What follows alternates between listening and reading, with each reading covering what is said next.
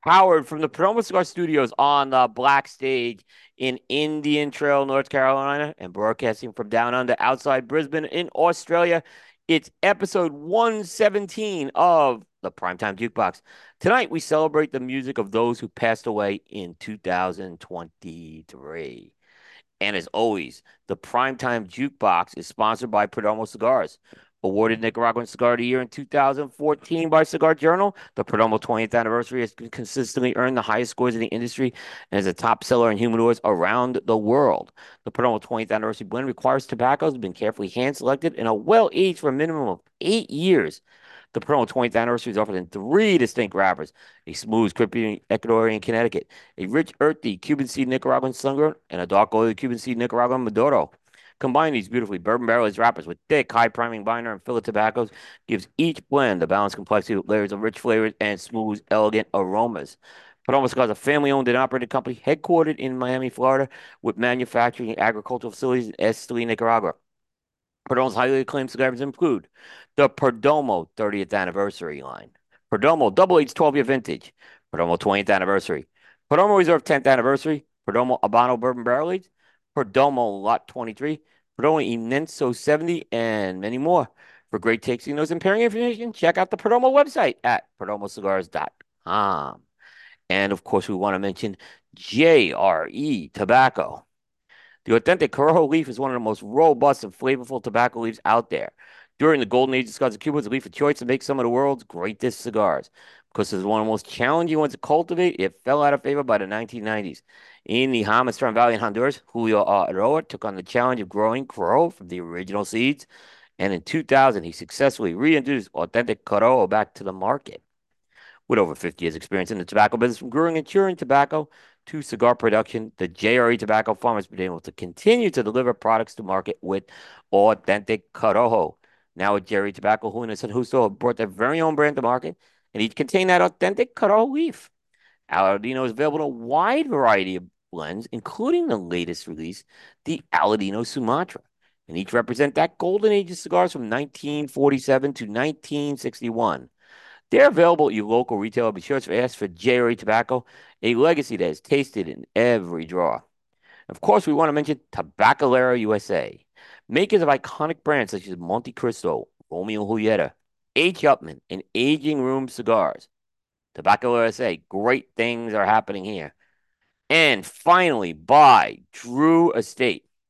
Dark, bold, and unapologetic. Blackened Cigars M81 by Drew Estate is an intense journey into the uncharted, deepest, and darkest and heaviest depths of Maduro tobacco. This is a masterpiece collaboration between Metallica's James Hetfield, Sweet Amber Distilling's Rob Dietrich, and Drew Estate's Jonathan Drew. The All Maduro Blackened Cigars M81 by Drew Estate is rich and powerful, but beautifully balanced, offering tantalizing notes of leather, chocolate, and espresso that's perfect for life celebrations and times of reflection. You can find them at your Drew Diplomat retailer. And remember, all the live streaming for the Primetime Network shows, as well as the California studios for the Thursday Primetime show, sponsored exclusively by Drew Estate. Well, welcome everybody. This is Primetime Jukebox episode 117. If you're if you're watching this live, Happy New Year. It's New Year's Day 2024. Will Cooper here. Uh, I am in the Perdomo Cigar Studios on the Black Stage, and I'm joined uh, in the other hemisphere. That's uh, actually the other two hemispheres, Southern and Eastern Hemisphere, uh, in the great country of Australia by my good friend and colleague, Mr. Dave Burke. That's right. Happy New Year to everyone. Let's get. Uh, I'm in the part of the country where it becomes the New Year uh, the the quickest. Yes. So I'll be in 2024 by the time you're still in 2023. Yeah. Yep. That's, that's true. Exciting. Um, that's very true, and uh, it's kind of weird because um, yeah, you you're recording this. It's New Year's Eve morning, right? So it is, and it's it's it's New Year's Eve Eve night here in in the states. So so yeah, you're, uh, yeah. It's eight fifteen in the morning. It's probably ninety five degrees, I would say. And uh, yeah, the sun is eventually gonna go. I'm gonna be in shade pretty soon, but yeah. Uh, yeah, we've had a little bit of a soggy week here in North Carolina. Um, we, oh, really? But but um, the big rains actually missed us, and some of those rains were snows in parts like not far from me. So a lot All of right. missed, missed this area. Uh, So I know Hector was actually vacationing up in the Tennessee mountains, and he left, and that Oh, and a big snow came in the next day. So by the time he got out of there, um, the snow came, and the ah, snow comes pretty.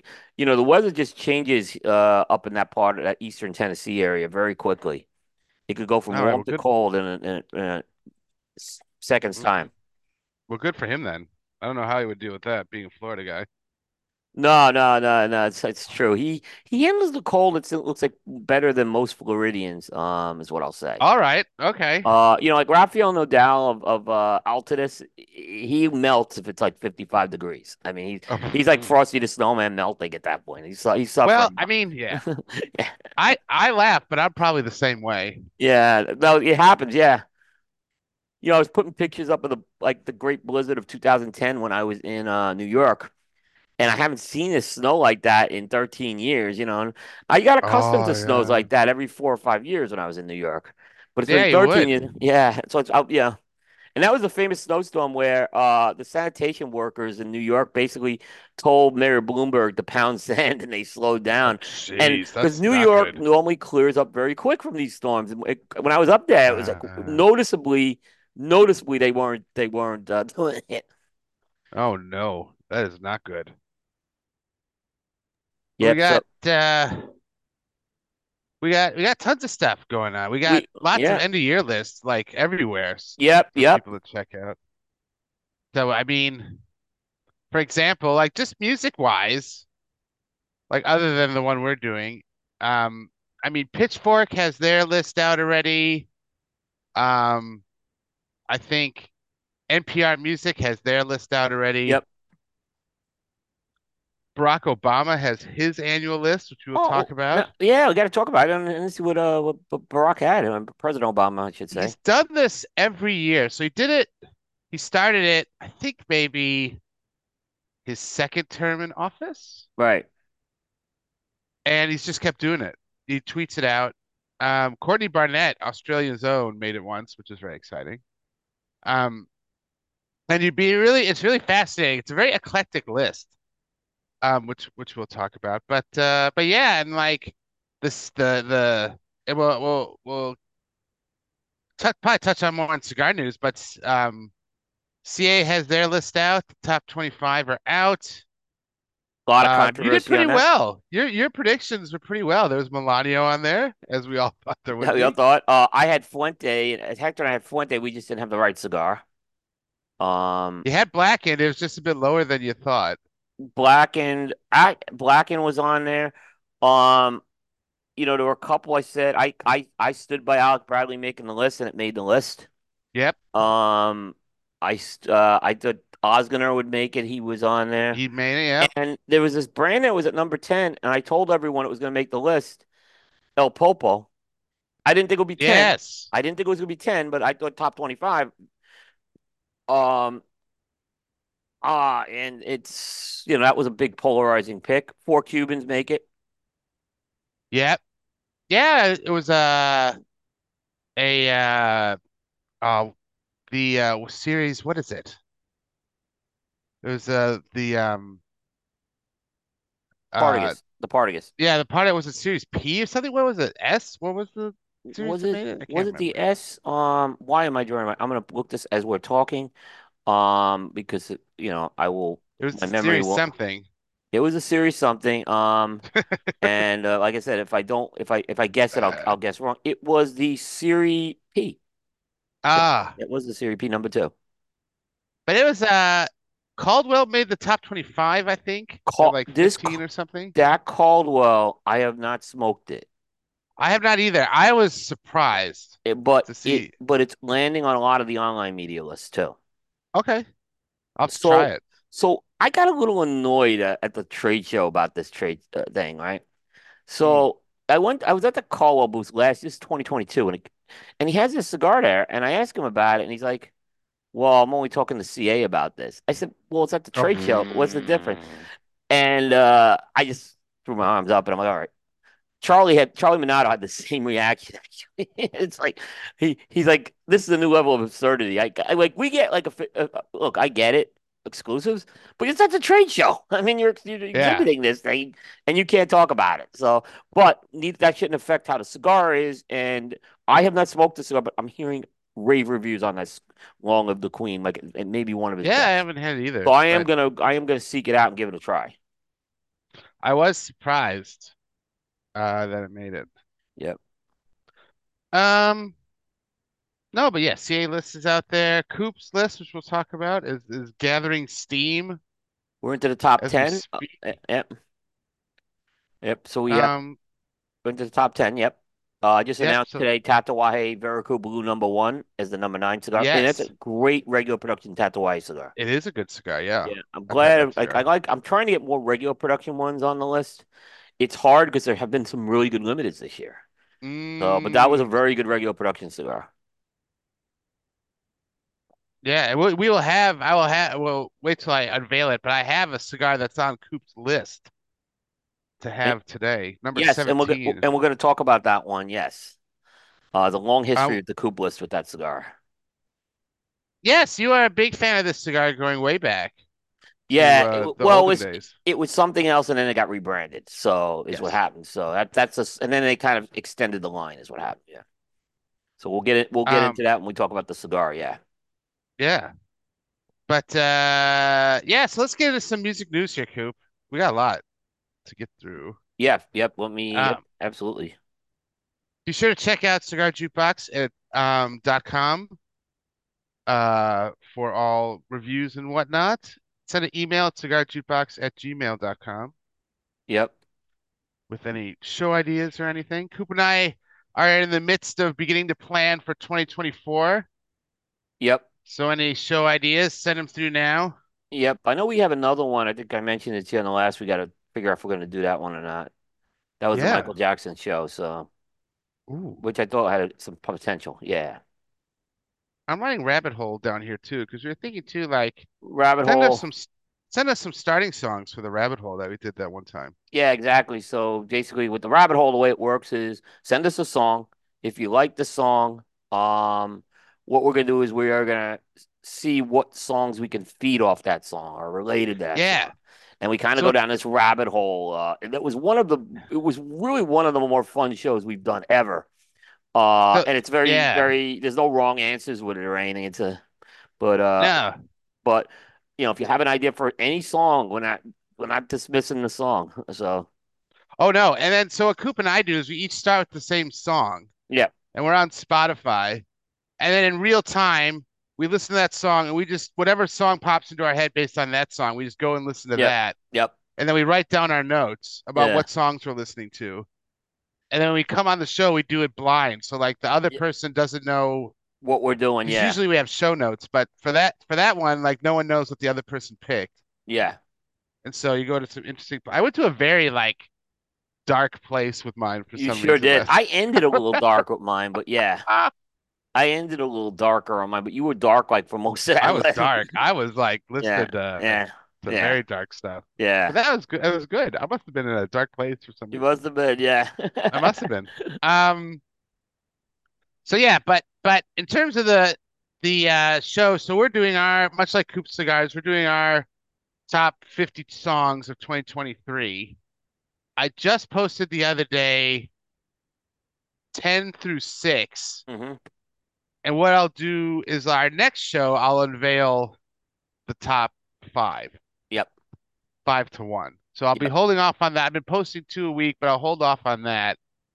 Um, and if you're like, oh, 50 new songs isn't enough for me, that's all right. Because as soon as we're done with the top 50, we go to the oops list.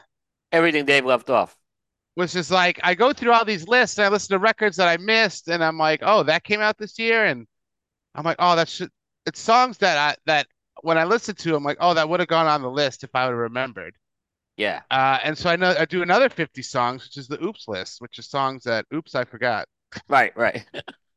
and uh, and so you'll have a hundred songs to listen to, and what I, what I've done the last couple years is like there's links to to playlists for the episodes. I have playlists for the top 50 and the the oops. Yep. There you go. So you don't have to like search them all. You just go to and new on the website, I have a tab just for those. Yes, I saw that. Yep. So if you want to just read the top 50 list, because I break it up so I can like I don't do it all at once because that would take forever. Yep. Um, you can just go to that tab and all the po all the top 50 posts are in the one place, so you could just click on Yep. them. Yep. I thought that was a good idea.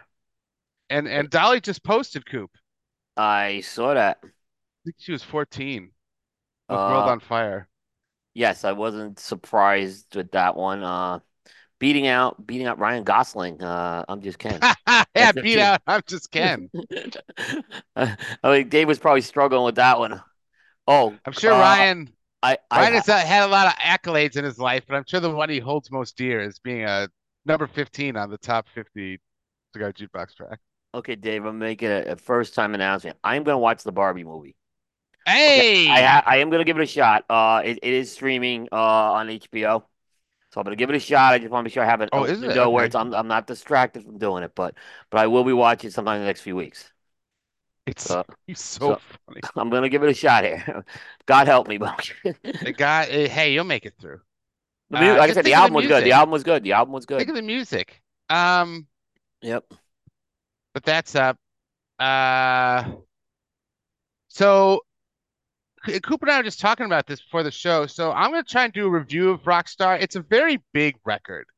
It's like three records, and I'm doing these lists at the moment, so I haven't had time because it's hard to do an album review on something so large and just kind of rip it through. So I will do an album review once the sort of lists are, are done and I get that stuff done and I have a bit more time to sit with it. Yeah. Um, but Coop and I were talking too. We're gonna we're gonna probably do an album archaeology show or two on it. Yeah, it, I think it's an album. Look, if you are a Dolly fan, you want to listen to this album. But I think the collaborations on this album are Mm. are this this is probably one of the biggest collaboration albums I've ever seen. Um, and I, I think Oh there's yeah. a lot we could talk about. And I'm encouraging you, even if you're not a Dolly fan, listen to some of the collaborations. Uh, we're gonna talk about one at the end of the show today. Um, and I think you're gonna be, like I said, really surprised. Uh, and I think there's something. Okay, I think there's an album there's really something for everybody. I'm not saying the the entire album's for, for everybody, but there are definitely songs on there. I think that if someone can find a song that they like on this album. Well, they uh, I mean, it's probably her biggest release in the last like decade or so. Like I know she's had releases, but It's this has to be the biggest it has to be the profile one. biggest, although it it seemed like it hasn't gotten the momentum I expected out of the gate. If that makes Right. I have no idea what sales are like for it at all. Yeah, and, I- and I don't know. I, th- I think they released this album at a really bad time. I think they should have released it a month Mm. earlier. Uh, Okay. Thanksgiving weekend's a bad weekend to release an album. People are just distracted at this time of the year. Right. So I think it's hurt it a little, but I I don't think this is going to be a bomb of an album. I think, you know, it's going to do. No. Yeah. But uh but yeah, I will do a review on that and we'll do a bit more of an in-depth Yep. study of it. Yep. Um start I'm starting my top 50 of 2024 already. Because my uh Well, the my cutoff date. cutoff was sort of like mid-December. Yeah. So actually Rockstar is is gonna be one of the weird ones that sort of straddles both lists because those singles were released so early. Yeah, it was kind of like Tears for Fears with me. Uh, yeah, straddled Mm. the two years. Yeah, yeah, and my uh new oldies thing will be coming out late January once the Coop season's over with year and stuff. I go Coop's focus on gonna that have you're gonna have a hard time deciding that. Like as I went through the top 50, there's a lot of new oldies sort of like this year. potentials this year. There's a lot, yeah, there's a lot of it, but it's it, this year's much more com like the last few years have not like there's been clear number ones for me. Mm. This year, not so much. This year, it's very mo- more competitive and open. Who's gonna get it? Mm. So, um, I don't have. I I I think I have a list, but I don't think I have it ordered yet. That's What's what I. interesting, I 'cause definitely don't have a some of the ones. Well, I was gonna say some of the ones I would pick for you aren't eligible because they're EPs or whatever. Because you to Yeah, LPs. Then yeah, yeah. EPs I'm not making eligible. Uh, cover albums are eligible. Uh, so Duran Duran, Oh, which is technically a cover album, it's eligible. I'm not, yeah. but it's not the number one. I'll tell you that. It's it's No. not gonna be number one. Uh, so it's like Ooh, I'll have to anniversary. look. you know, I'll have to look anniversary and, and Future. Days. Those were songs that carried Duran over the top. But there's been some good ones. Lucinda Yeah. Williams had an album out this year. Yep, absolutely. Yeah. Willie Nelson had an album out this year. Willie Nelson had him out this year. Um, it was a good year. Libertines had an album out this year. Yeah, They're they're they're The Pet Shop Boys had an EP. It doesn't count. that was what that's the killer because that's good. It's good, but it's not EP, eligible. yeah. Yeah, it's got to be a full LP.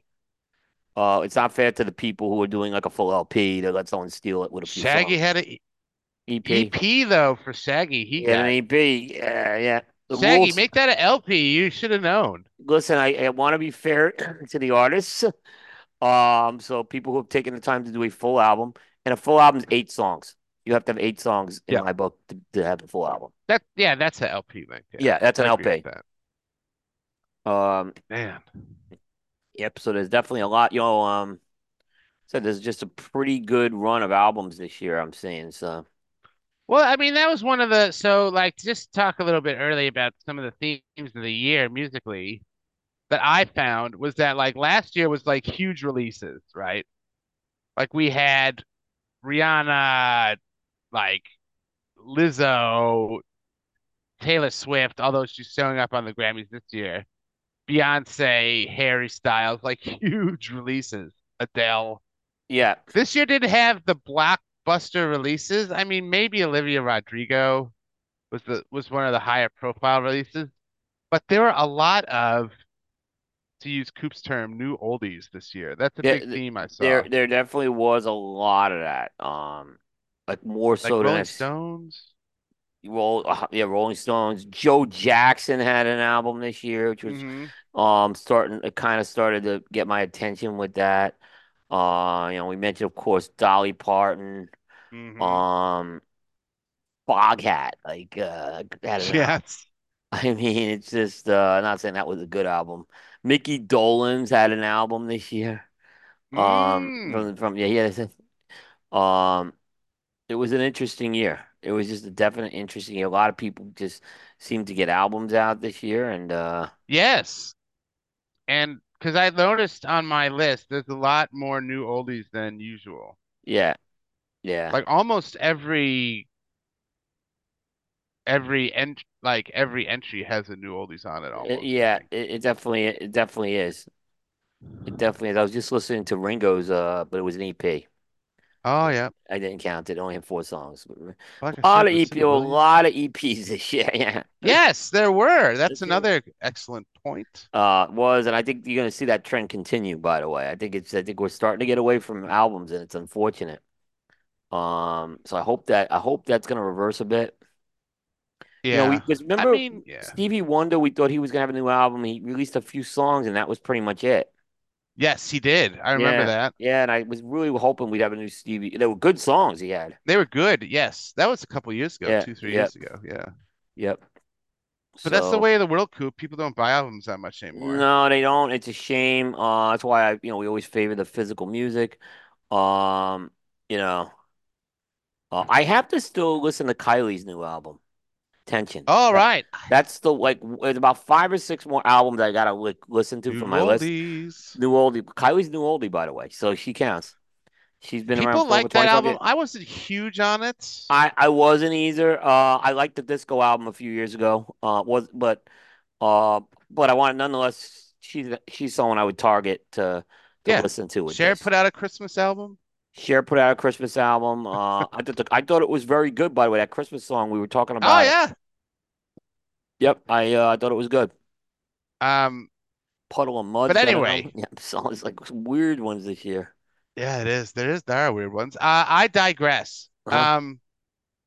th- Uh, Um. Wait. anyway. Uh. Yep. Yep. So I'm we'll gonna keep saying albums if I don't stop. But that's okay. um. Me too. Uh. Kennedy Center. You brought this up. Uh. With Barry Gibb. yeah. Um. As well as Dionne Warwick and Queen Latifah Yeah. getting y- honors. Yeah. you know, first it's you know, and I don't we don't like getting political on this show, okay? But let me say this, it is really good to see the president of the United States. the- Whether you like or hate Trump, it was disappointing that the when when Trump was do it, president, he, he? wasn't involved with it. Yeah, well, he, it, you know, we won't get into that, right? I'll just say, it's, whatever you think of Joe Biden, the Kennedy Centers are, are a great thing in this country, and the president. This Mm. is something that the president It's a presidential type of honor and a lot of. I don't want to say it's an official president thing. thing. I may be wrong, but it's something I expect the president to be involved with. And Mm. I thought this year uh, there was some, you know, Billy Crystal was in it. They do act as well, but the three musicians were Dionne Warwick, Queen Latifah, and Barry Gibb. So Mm. obviously, I was all focused on Barry Gibb. Okay, uh, Barry Gibb's been talked about all week, all all months leading up to this, and there were four performances, and so I thought they were all good performances. I thought the the guy who stole the show is Ben Platt with Nights on Broadway. Did a Mm. tremendous job with it. Michael Bublé, uh, how can you Bublé, yeah, he was there. He was great. Mm. Uh, Little Big Town, a country band, does Lonely Days, which Mm. Barry Gibb has been, you know, he did that country bluegrass stuff a few years ago. And then Ariana DeBose did a medley uh, um, of the disco stuff. But Mhm. Barry didn't seem happy. You know, Oh, right. you know, you always look at the reaction of these guys. I remember when Sting got in, when Mm. remember when Led Zeppelin got in, and you know, and Oh, looking yeah. at the heart. I don't know if Barry was unhappy with the performance or it was just Barry Gibb. It was hard to tell this one, right? There was one point during the medley where I saw Barry smile. I, There that, you go. that was the only time I saw him smile during the whole performance, and they were good performances. So I don't know what to make of it. You know, obviously, if you see someone else perform, it was it's really hard. I remember though, Barry Gibb was on American Idol. Like Yeah. they did a Barry Gibb night on American Idol, and they butchered. They it was a Barry had Oh, to be oh, no. horrified with this. Okay, so I, I don't know. Maybe he got jaded because of this, but these were good performances. These were not the American Idol like butcher job. These were good performances. All four of them were. I thought I said, I thought Ben Platt stole the show with Nights on Broadway because that's a, he didn't try to do the falsetto. That was the key thing. He didn't try to Mm. like. I, I think if you force the falsetto, it doesn't work because only Barry Gibb and maybe a few people could do that falsetto. So, uh, and Nights on Broadway is, is a is a Mount Rushmore Bee Gees song for me. So uh, I thought he did very good. So, um, they're, they're good performances. The Kennedy Center, they're on YouTube. You can check out the Kennedy Center performances on YouTube. Uh, definitely worth checking those out.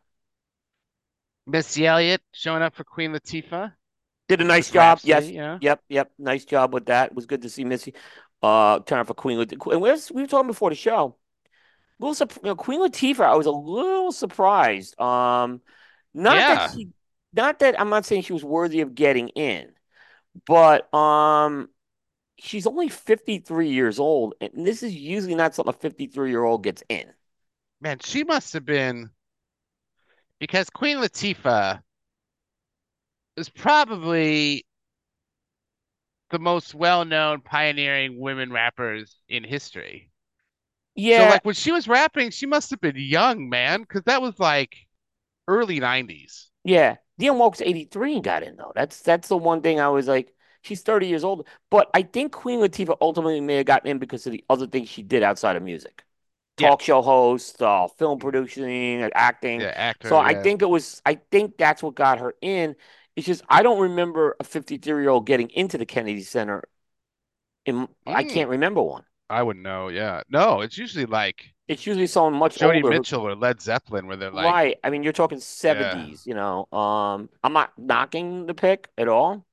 No, Uh, I think, like Aretha, like, yeah. yeah, but like I said, Dionne Warwick, uh, Psychic Friends Network aside, um, right. 83, and I'm going to be talking about Dionne Warwick in, We are in going to talk some Dionne Warwick I have some today. Dionne Warwick I'm going to be talking. yeah. So a little later in the show, uh, because she ties in with one of the artists uh, we're going to talk about. So yeah, I'm again. I just I was a little surprised with that. That one was fast tracked in my opinion. Uh, not knocking it, but again, you don't see that normally. I don't know if that's Yeah, a trend we see. We may see that trend continue as something to watch. Uh, something else to watch is Barack Obama's favorite music of the year list. Now he Yeah. tweets this out. He's done it since what his second term in office, even Yeah. even before. He's done a few of these. Yep. He's done a few. Uh, famously for Australia, Courtney Barnett made one, which is very very Yep. good. I remember that. Now, I gotta say that Barack Obama has good taste because half of his list is either on my top 50 or my oops list, which is very nice. He has a very Um, wide, wide music. Uh, It is very wide. I uh I'll I'll go over some that that that uh, are interesting really quick. Um So he's got he's got Sprinter by Dave and uh, Central Cee, which is a rap uh English a UK rap uh well not group. Dave they're both solo artists that just put this album out. This is on my oops list, so way to go. Um he's got Zach Bryan, who we talked about with the Grammys. He's got Zach Bryan on here. He's got Megan Thee Stallion on here, which is on my oops list as well. Um Here's one that'll that'll uh, warm Coop's heart. He has "It Never Went Away." Jon Batiste. Nice job by, by President Obama on that one. Good one, yeah. If you heard the last Um, show, Teddy I'm big on on Jon Batiste. Yeah. Yes, Lenny Kravitz, who has a new album coming out. I don't know how uh how the how Mr. President Um, got a hold of I think one, Lenny's. I think Lenny's a very steady. pro- Like he may not have the record sales he used to, but Lenny Lenny yeah, Lenny Kravitz very uh very consistent. With, with another track that made the Oops list that Coop, I think it was an artist we talked about, is Victoria Monet, Yep. um, who's up for new artist. Um, he has her on here. Uh, Burna Boy he has on here. Big Thief with Vampire Empire, which I have on the on the uh on the top 50, I Yeah. believe. Um, yeah, the one interesting omission, no uh no Doja Cat, which I thought the president might enjoy. No Doja Cat. Yeah. No Doja Cat on here, but he has, but it's a very eclectic list. You can check it out. Burna Boy with 21 Savage, that's off of his new record. I had a different Burna Boy song on my list. Um, but very, very eclectic. He tweets it out. Um, I, I, I mean, I'm sure even if you don't have Twitter or whatever, it's probably it, it gets talked about a lot. So Yeah. you could probably find it on a number of of websites. Some of these Yeah, I, I I have a of. link I'll put into the notes uh when we put the show up as well, so people people can see it. Love that he has black on there. Love that. Uh, Um, agree, agree. But yeah, he's he's done this for a while. Uh, and then he's always like, comment below if you think there's a band I should check out. And I'm like, well, there's like 4,000 comments. You don't read them. Like, I'm not No, no, gonna No, comment. exactly, exactly. Um, Uh, but yeah, so it's just interesting. It's just add to the list of music to check out. Um, I always like going through the list and, and finding bands I haven't heard of and just checking them out.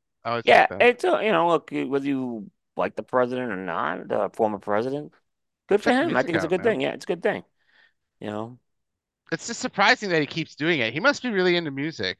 He well, he wasn't. You remember, he was really a, in the he was very much into the Kennedy Center Honors. He was very into it, yeah. I mean, he was. He, you, you'd see Barack Obama singing along to people you wouldn't expect him to be singing along to. Like so, Yeah, he has a very eclectic he, taste he does. He does. Yeah, he does. And you remember he did that whole podcast with Bruce Springsteen. with Bruce Springsteen, yeah. Again, I know they're politically aligned, but it was still very interesting to hear hear those two together.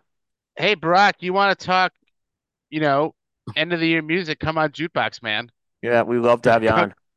Come on, come on Yeah. down. I know, you li- I know you listen. Yeah. He's a smoker.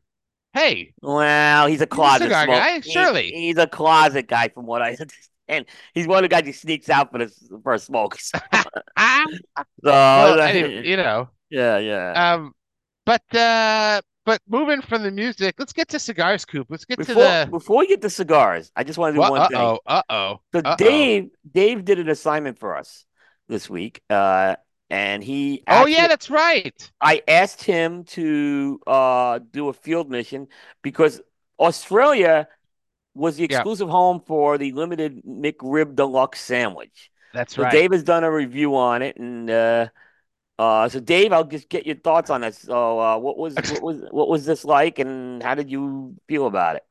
For those that don't know the McRib Deluxe, it's basically a McRib, but they add cheese, lettuce, tomato, and mayo.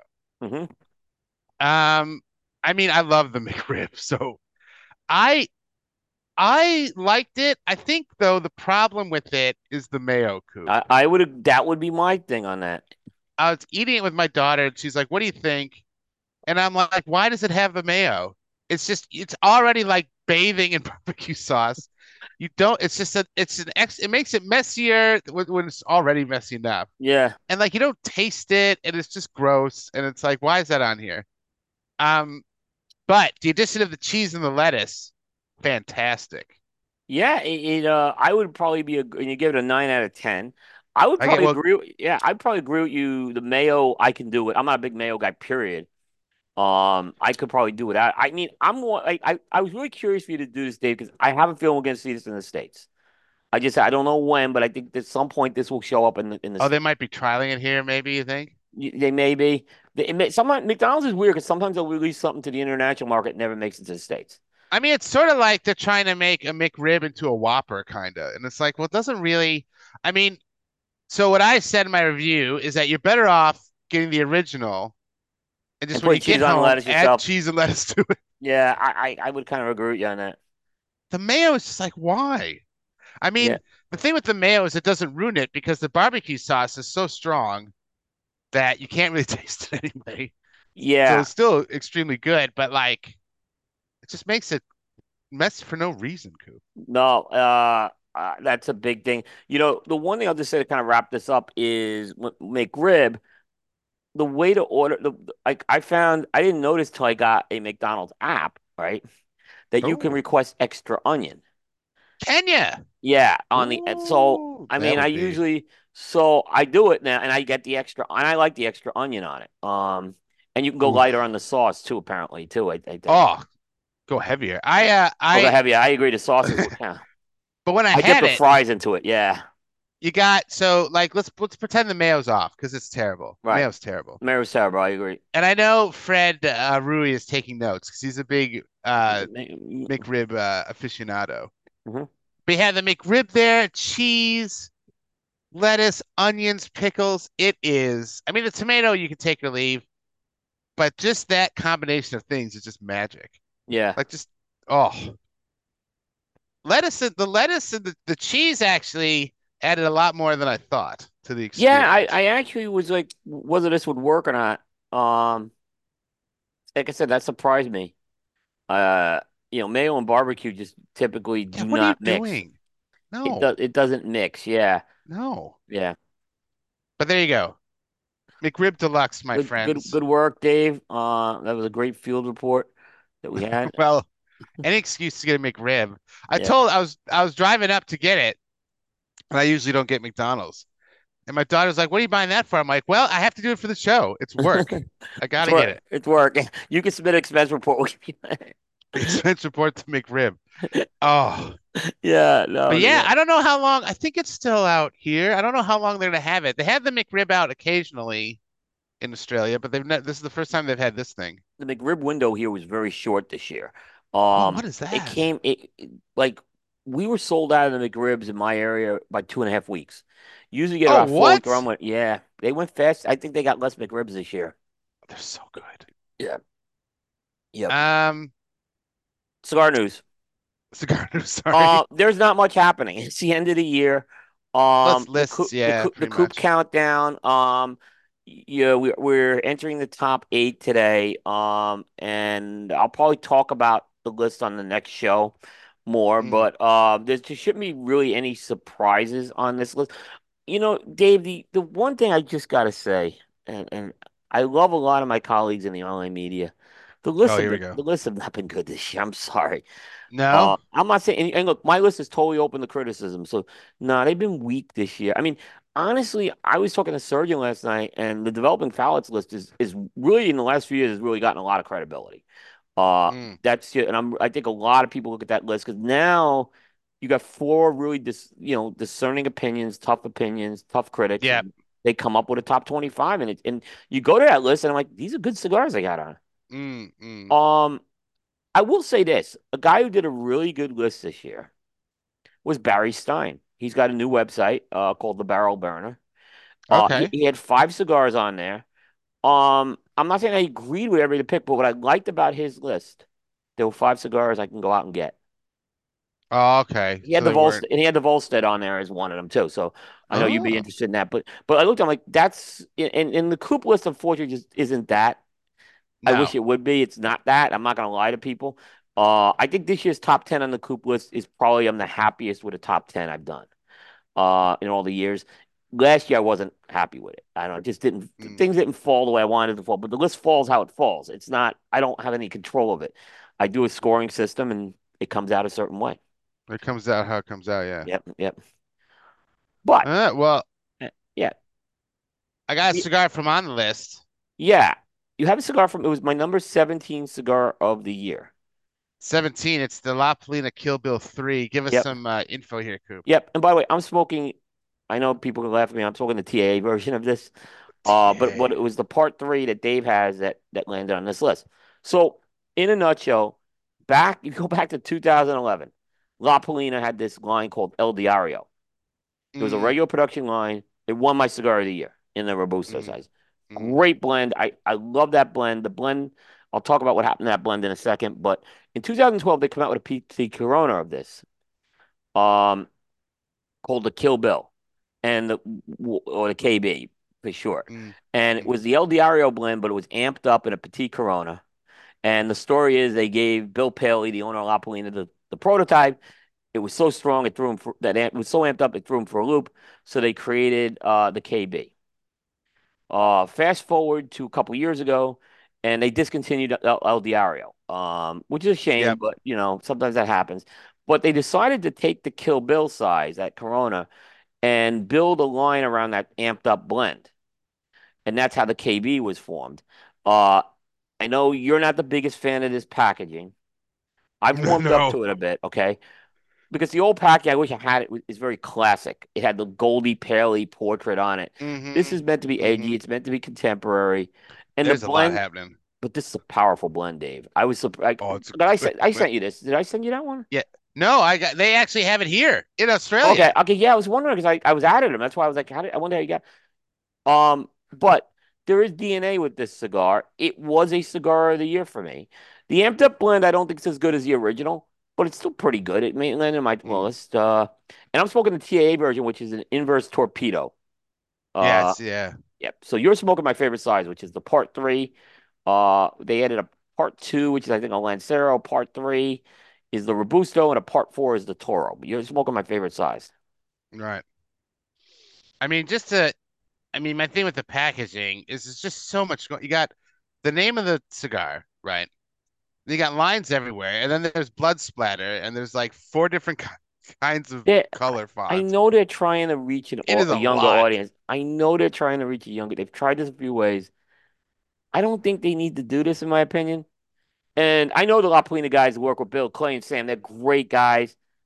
I've warmed up to this a little more than you have, but I don't think they need to do this. The story of La Palina is so strong with the history of that, you know, Yeah, brand that I don't think you need to do it.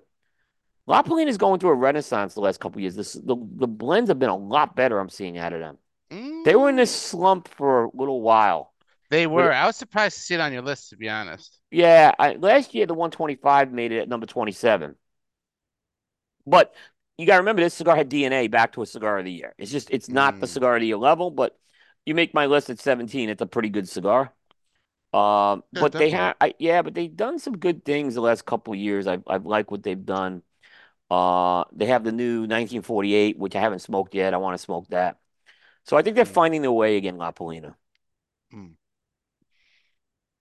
Well, that leads us into today. So we're gonna do an in memoriam show today, kind of focusing on some musicians who passed away in 2023. We're not we're gonna and so we're gonna save our year review show for later. Yeah, I think it's gonna be next week or next show or something like that.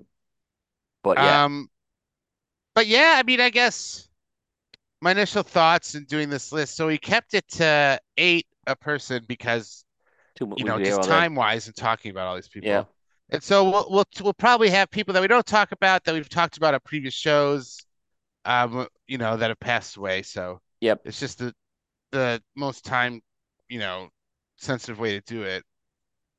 But there are a lot of big names yeah, um this year, Cooper. Not all like, you know, like some artists you expect like, you know, they're getting a bit older or whatever, but a lot of kind of, you know, people passing away that you wouldn't expect. Some very big surprises this year, I found.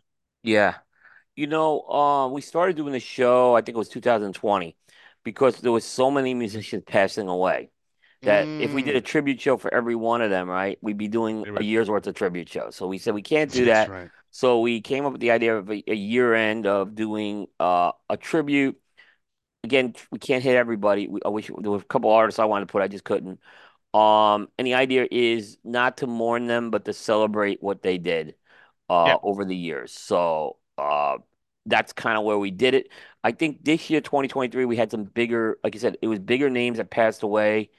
Mm, 2020, the COVID year was was was yeah. really unfortunate. Um, and you know, this year at least some of the artists I've done are not necessarily lead vocalists or lead Mm, musicians. mm, They're hmm songwriters, and some of them were supplemental guys this year that I think made uh made made the eight that and a couple I picked that we didn't talk about during the year. Yeah. And it was just because we had a break or whatever, and or we missed Yeah. it. Uh, but yeah, I mean, for people that are new to the show, generally what happens is if an artist passes away on that next show, we talk about them. We play a couple of their songs that stick out for us. right. So we kind of still like, you know, respect the work, but this is a bit more in depth, I guess, for more, artists that yeah, particularly uh, yeah. connect with us or whatever. Yeah, I know. Um, I know. yeah, We did two. Did we do two shows? Because we did. Um. we did. We did a um Tina Turner show. Yeah, and we did. We did Uh. Harry Belafonte show. Honey. Yep. Yep. Which I know you covered both of those this time. Yeah. And I think we didn't do shows on them, but I think a couple of people that you're going to talk about, like Gordon Lightfoot stuff, we talked about in depth. Yeah. I know there were a couple that have that. on. I noticed two, one or two we didn't talk. Well, one. I think there's one on my list. No, there's two. There's two we didn't talk about Yeah. that I thought we should mention. So. Well, I'm going to start off. So this one, this is a very surprising one. Oh, go ahead, Coop. Did you No, want go to ahead. say Yep. something or? Go ahead. Go do it. This one was very surprising for me because she just put out a song, and that's Gangsta Boo, uh, from Memphis. Kind of a very influential, pioneering. Uh, we were just talking about women in hip hop with Queen Latifah. Uh, Gangsta Boo is very pioneering as well, and her flow, um, is uh inspired artists. You hear it a lot when you listen to people like Cardi B, Glorilla, who will talk about Megan Thee Stallion. I mean, even like Lizzo, who's got a bit more Missy Elliott in her. Uh, she's sort of a contemporary of, of those. She was in the group. People might know the group more. She was in Three Six Mafia, which was a big group back then. She was the the um, woman rapper in there, and then she did some solo stuff. Um, but I think Coop, when you listen to sort of modern women in hip hop, and then you go back and you listen to Gangsta Boo, a lot of her flow is and and the, her lyrics are really copied, not co well, inspiration copied or um an example that people use today. So she's got a really modern sound for way back then, which is quite surprising when you like hear her. Um, Yeah. but yeah, unfortunately she passed away this year, but it's kind of her biggest songs. She's got Where Them Dollars At. That's from that's like her like when she first went solo from Three Six Mafia. And then, like I said, she did do a track, FTCU, which stands for Fuck the Club Up, with Glorilla. Yep. And that was like just maybe a year ago, two years ago. Um, so she was kind of from dominating kind of the 90s, early 2000s, she was kind of making a bit of a comeback, Yeah. which is why it's unfortunate as well.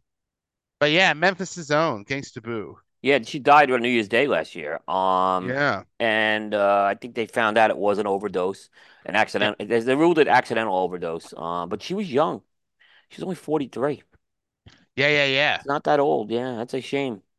No, and she was sort of making like another, like I said, by guesting on these songs, she was sort of making another comeback. Um, but yeah, but definitely people that are into the Memphis scene, um, that down there would would definitely be feeling that loss. But no, she's she's great. So check check that music out. Yep, definitely. That's a shame. Mm. Who would you like to uh Uh, I'll go with my about first. year Coop? Yep, I'll go. I'll start with um. This was more of a. This was not a singer or uh, but this was a composer, songwriter, record producer. Uh, well, he played piano as well. Uh, Burt Bacharach. He died February 8th, 2023, at the age of 94. So he lived a very, very good life. Um, Burt Bacharach is maybe one of the most prolific songwriters of the second of the last 50, 60 years. I mean, he's written thousands of songs. Um, he's written for, you know, he's written for artists. Um, obviously, Dionne Warwick, I'll talk about Herb Alpert, the Carpenters, Christopher Cross. Uh, he also was a collaborator. He liked to collaborate with people, uh, you know, on songs. You know, if uh, Mm, you know, songs like uh, "That's What Friends Are For" with Dionne Warwick and "On My Own," which is the Michael McDonald, um, yes. uh, Patti LaBelle. Uh, he he worked with somebody named Carole Bayer Sager with with those. Uh, "On My Own" was Carole Bayer Sager, I should say. Um, so, but you know, he really, you know, he just like I said, he he was doing stuff pretty, like I said, late into his career. Mm, Uh, and I should say Carole Bayer Sager was his wife too. I should say. Um, but he was, like I said, he was he would perform. He certainly, uh, he was like I said, when he performed, he was on the piano. hmm Um, he uh, did I mention? I didn't mention to Elvis Costello, uh, the Painted from Yes. Memory album he did as well. So a lot of good. So so there's hundreds of songs I could pick from from from Burt Bacharach. Uh, I'm not. I'm only gonna pick to narrow it to three. Uh, is tough.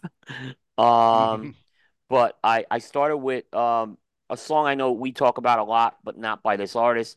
Uh, but but this song was written for this artist first, and, and that's I say a little prayer for Dionne Warwick. Mm, So I know we talk about the Aretha version a lot, which is a great version, but but this song was written for Dionne Warwick. I think it's Dionne's signature song, in my opinion. yep. Uh, and it's a fantastic song. The second song I picked was the the song's called "This Guy's in Love with You," and it's a Mm. Herb Alpert song. Oh, I mentioned this one because this is one of the few times Herb Alpert actually does vocals. Like he's mostly you know the, Oh the yeah, yeah, one yeah. player, right? So he yeah, Herb Alpert it's and he's got great vocals. Um and Herb Alpert, uh, who I'm a big fan of, this is a great song. Again, Burt Bacharach driven song. And then, you know, another artist who uh he's written for, and this is again one of my favorite songs by him. It's Neil Diamond's Heartlight. Yes. Uh just you know, it's you know, it's it's interesting how these songs come out and then you find they find the right vocalist. And Mm. Heartlight, I couldn't think of another artist that that song could, could pull that song off of Neil Diamond. Oh, it was like it was like that song was written for Neil Diamond. That's that one. I mean, Burt Bacharach. I see what I love of uh Burt Bacharach. I'm a big fan of um well, like all of his Dionne Warwick stuff. I love. It's very good. He that's probably the artist he's most associated with because he had big. He wrote the big hits for Dionne Warwick.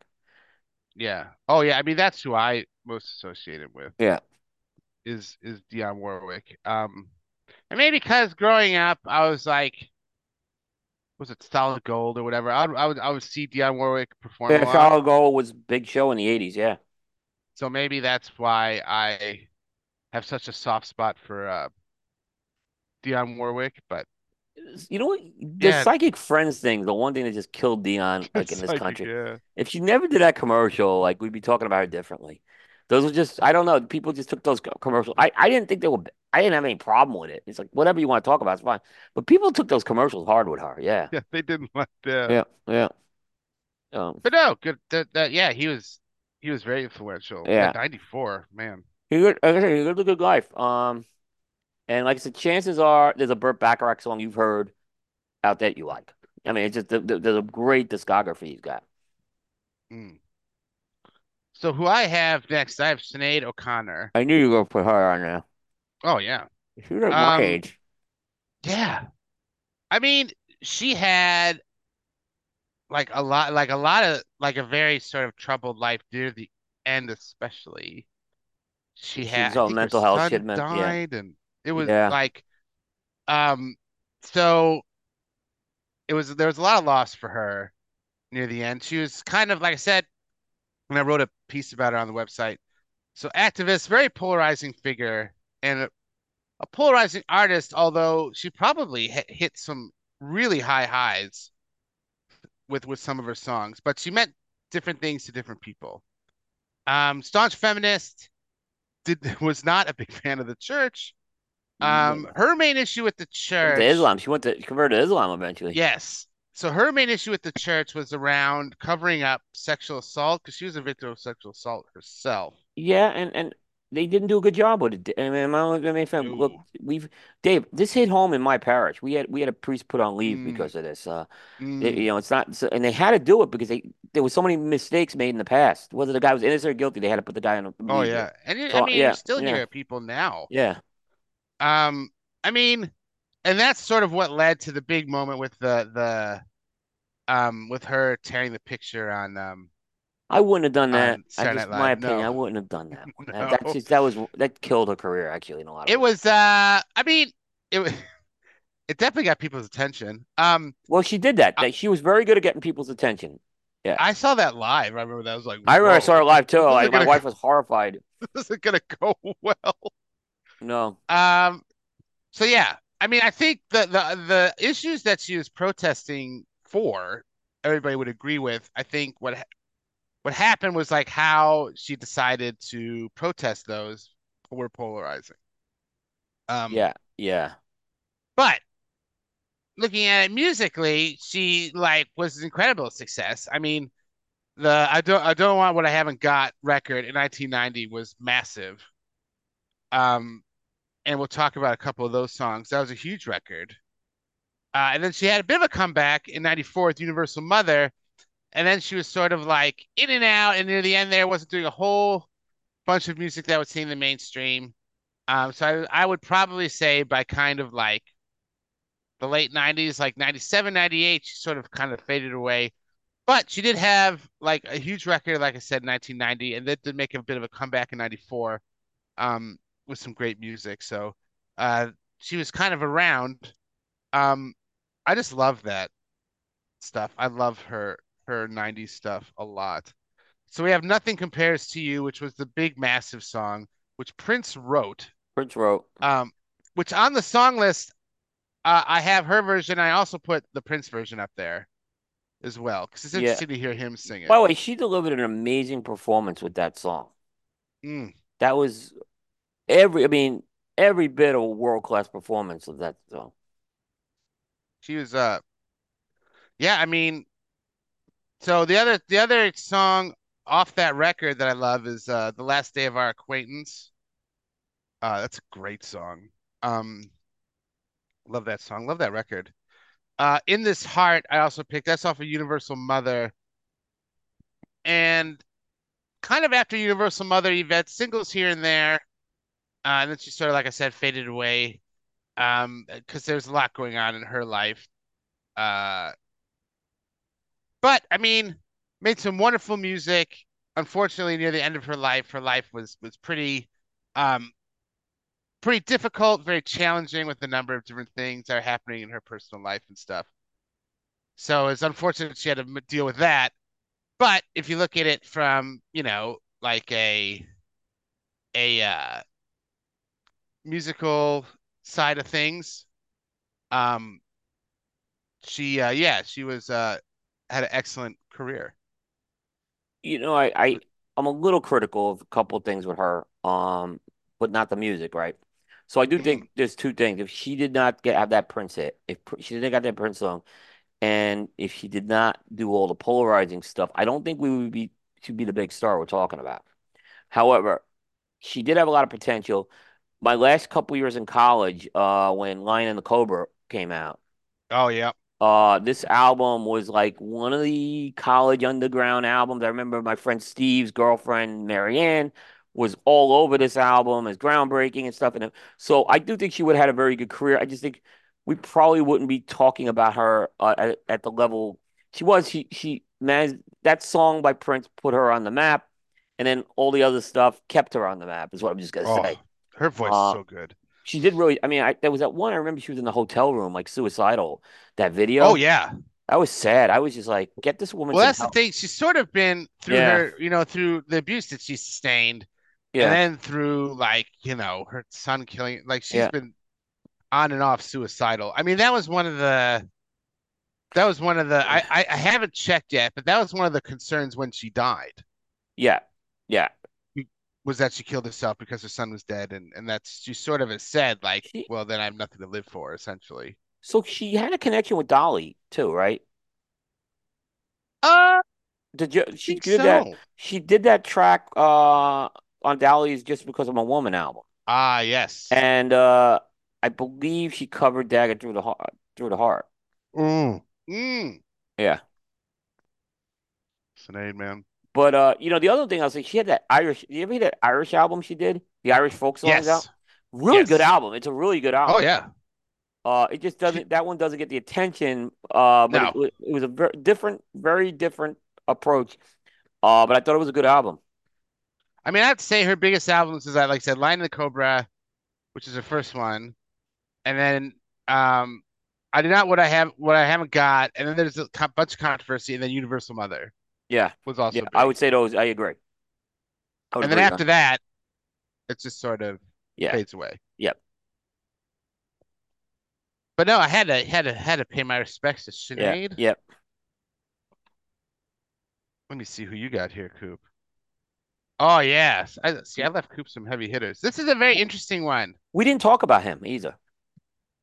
He like I'll let you say first. Yeah, yeah. you, Uh, you know who we're so talking about. so I don't know how we didn't we didn't talk about this one, but nonetheless, um, he this guy, uh, big time guitarist, uh, Jeff Beck.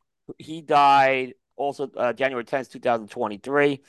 Um, and this guy is he had a very interesting career, is what I'll just say. Um, Oh, he uh yes.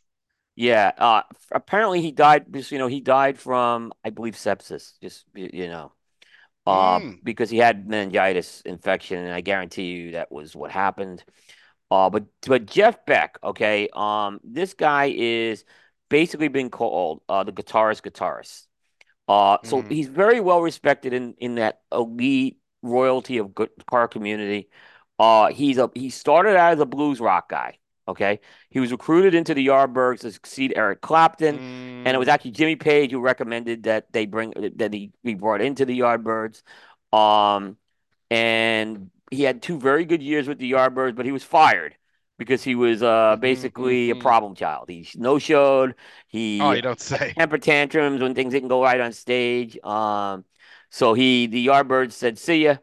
Um, and you know he was kind of this bad boy, but he did uh for a long time. He uh he still was very well respected in the community. Uh, he formed his own band, the Jeff Beck Group. Uh, then he had another group called uh, Beck Bogert and Appice. Uh, Mm, then in the 1970s, he switched to this instrumental jazz fusion. And it, what that was a big move because it made Jeff Beck even more sought after as a guitarist for, and like I said, he became this like like I said, guitarist that everyone wanted to work with, you know, musically, maybe not personally. Um, and he became this like mega mega star that way, and he was no longer just the blues guitar player with that. Uh, I picked two Yardbird songs, and then I have one song uh, as a collaboration. So the first one is "Heart Full of Soul." Uh, that's with the Yardbirds. You hear that mean guitar? That's Beck. That's Mm, Jeff Beck. That guitar is yeah, raw, that bluesy Jeff Beck on there. And then another song with the Yardbirds, very underrated, Over Under Sideways Down. If you haven't heard that song, uh, this is mm, so good. It's it's blues and psychedelic uh, kind of fused together, and uh, it's it's it's fantastic. And then in 1985, he had a good relationship with R Rod Stewart for many years. Uh, and he collaborated. Rod Stewart came on his album, uh, which I believe the album was Flash, and they did this song called "People Get Ready." Uh, it's a, cover of the old Impression song. mm. Wonderful song. I mean, it's just Beck's guitar. It's a little away from that bluesy. This is way more versatile. It's not not really jazzy, but it's more of a you know it's more of a mainstream type of guitar. Uh, it's not a heavy hard guitar, but Yeah. it's an accentual type of guitar that worked really well with the with the with the Rod Stewart vocals. This was one of my favorite songs in 1985. People, I just couldn't get enough of listening to people get ready with Beck and uh, Rod Stewart. So, uh, sad he was gone. I think his career had a lot of unrealized potential too. I think if he had been able to work with the Yardbirds, he probably would have been part of another supergroup after that. And it didn't happen. Mm, Yeah. possibly. I, I mean, the thing about Jeff Beck is he's played with everyone. He that's what I mean. Everyone wanted to work with Jeff Beck because he's that good. I mean, I used to do. My wife has a music quiz podcast called the Music Eye Quiz. Check Yep. that out. Check it out. Yep, on Spotify. But I used to do. I used to do a segment on there called Back to Back. It's sort of like Back to Bacon, Kevin. Bacon, in Uh-huh. that uh, listeners would write in a band or artist, and I could trace them back to Jeff Beck. Yep. Like regard regardless of who the artist is, you can trace their connections, and you end up at Jeff Beck yeah. because he's played with everyone, everyone, like Stevie Wonder, like everybody. I mean, you go. I mean, again, you go on his Wikipedia page, and you'll Oh, see it. it'd be crazy. Uh, just look at the name, the who's who names on there. Um, he played on a song called 5446 was my number by Toots and the Maytals. hmm hmm Uh, that was on the True Love album, that one best reggae album. I mean, he became this. He's yeah, he was just that versatile. everywhere. Remember, when, Um, remember when Beck, the artist Beck, came out, Yeah. and uh, like kids are telling me how great. I said, no, Jeff that's not Beck. It's, that's not Jeff. That's not uh, Beck. Is Jeff Beck? I'm like, yeah. Jeff Beck. Oh yeah, you can. Uh, you could yeah. Um, you know, he lived a good life. Uh, he died at 78. I mean, it's not old these days, but uh, you know, um, like I said, he really, like I said, everyone wanted to work with Jeff Beck. Oh Uh, yeah. he became more than the ultimate session musician. He really became. So if uh hey, write write in, write in an artist or something, we could trace him back to Jeff Jeff Beck. Beck. Uh, That that I, is a I really. guarantee it. I guarantee you could do it. Can Dolly? Back to back. Can we can we trace Dolly to Jeff Beck? I did that once. I'd have to I have to do I have to do research. Some of them I'm, I'm gonna lot, try to trace the Pet Shop Boys back to them. some of them are a lot closer than you think. But We you, could if do you it. go We could do a whole. Sh- we could do a whole show on this too. Like Back coaching. Yeah. to Beck, Yeah. you Back to back. all of Jeff. Yeah. Um, now, unfortunately, kind of a theme running through mine is uh, heavy drug use, Yeah. and that ended up, ended up getting this next person, Shane MacGowan from the Pogues, who, to I- be honest, Coop, when I know. found out that he died, I thought he, I was like, I was not surprised. Yeah. I know. We talked about him on the last show. I think too. He, heavy drinker, heavy drug user. Um, older than I thought. Like I said, he died November 30th. Older than we yeah. Yeah. it caught up, it caught up to him eventually. Yep. Um, but musically, he kind of brought back he kind of brought back Irish folk music to the mainstream with this sort of like really punky take on it. Yeah. Like it's sort of your classic Irish folk, but he, he with his edge and sort of his his hard, you know, known for hard drinking and stuff. He had this punky sort of edge to it Yeah. that really reinvigorated Irish folk music and brought it back. Like he's, you know, was very Yeah. well respected in Ireland for doing that. Very Irish boy. Um, and recorded one of the best Christmas songs ever with uh, Kirsty MacColl, which is a fairy tale of New York. Yep. Um, but yeah, I guess no known for that. But I guess the, his big contribution musically is this idea of bringing back these Irish folk traditions that were lo that were largely lost, but updating it with this punk vibe that really kind of like brought him back into popular music, which really they haven't had before. So he Yeah. kind of reinvigorated this this genre of music, uh, which is great. Listen, he was recognized by the president of Ireland when he died. Oh, this yeah. was a this was a big deal in Ireland, okay? Um, and you know, Tom Waits Tom Waits had things to say about him. Uh, Bob Dylan, I don't think he issued a statement of the death, but Bob Dylan uh has paid tribute to MacGowan many times and saying it's Yeah. and he has said that, that MacGowan was one of his favorite artists. Um, I mean, like I said, this is a this is a big in Ireland. This is this is like Hutchence dying in Australia. I mean, this was Oh yeah. This was Oh yeah, big. I mean, and I think the thing is, it's sort of like if you think Yeah. about the other example I would use would be Pete Doherty of uh, if you're a big Libertines fan, Oh, he's a he's a wreck, Pete Doherty. Yeah, it was like his now he's sort of cleaned up, but his drug use and everything, and he would use with Shane MacGowan all the time, and it's sort of the same thing where it kind of like crippled their careers, you know, um, because it was just so encompassing. Yep. Um, but Shane MacGowan, like I said, Tough Fair Tune, you know, Dirty Old Town is a great track. I love that song. Yeah. Um, and Sunny Side of the Street, which is a bit more upbeat. Um, but yeah, he he'd include all these like classic Irish instruments like the penny whistle and stuff, and it was he was great. Yeah. I mean, and I think Um, that's why you saw the president. I mean, obviously he was popular in Ireland, but I think the president of Ireland recognized this. Uh, mm, uh, this is a guy. He was all about Ireland. This guy. oh yeah. Yeah. Now, So I yeah, yeah, Dave, what I understand, he died of pneumonia after an infection, right? But yeah, I gotta think the abuse on his body. Yeah, that's it kind couldn't of. have helped. Yeah, that's what I was saying. Yeah. I mean, he was sick for a long time, I believe, as well. Yeah. He was. Um, but it couldn't have helped. He wasn't old. He was 65. And he No, no, no, no. age. Yeah. But yeah, Shane MacGowan. Yep. Ah, I so I included this one.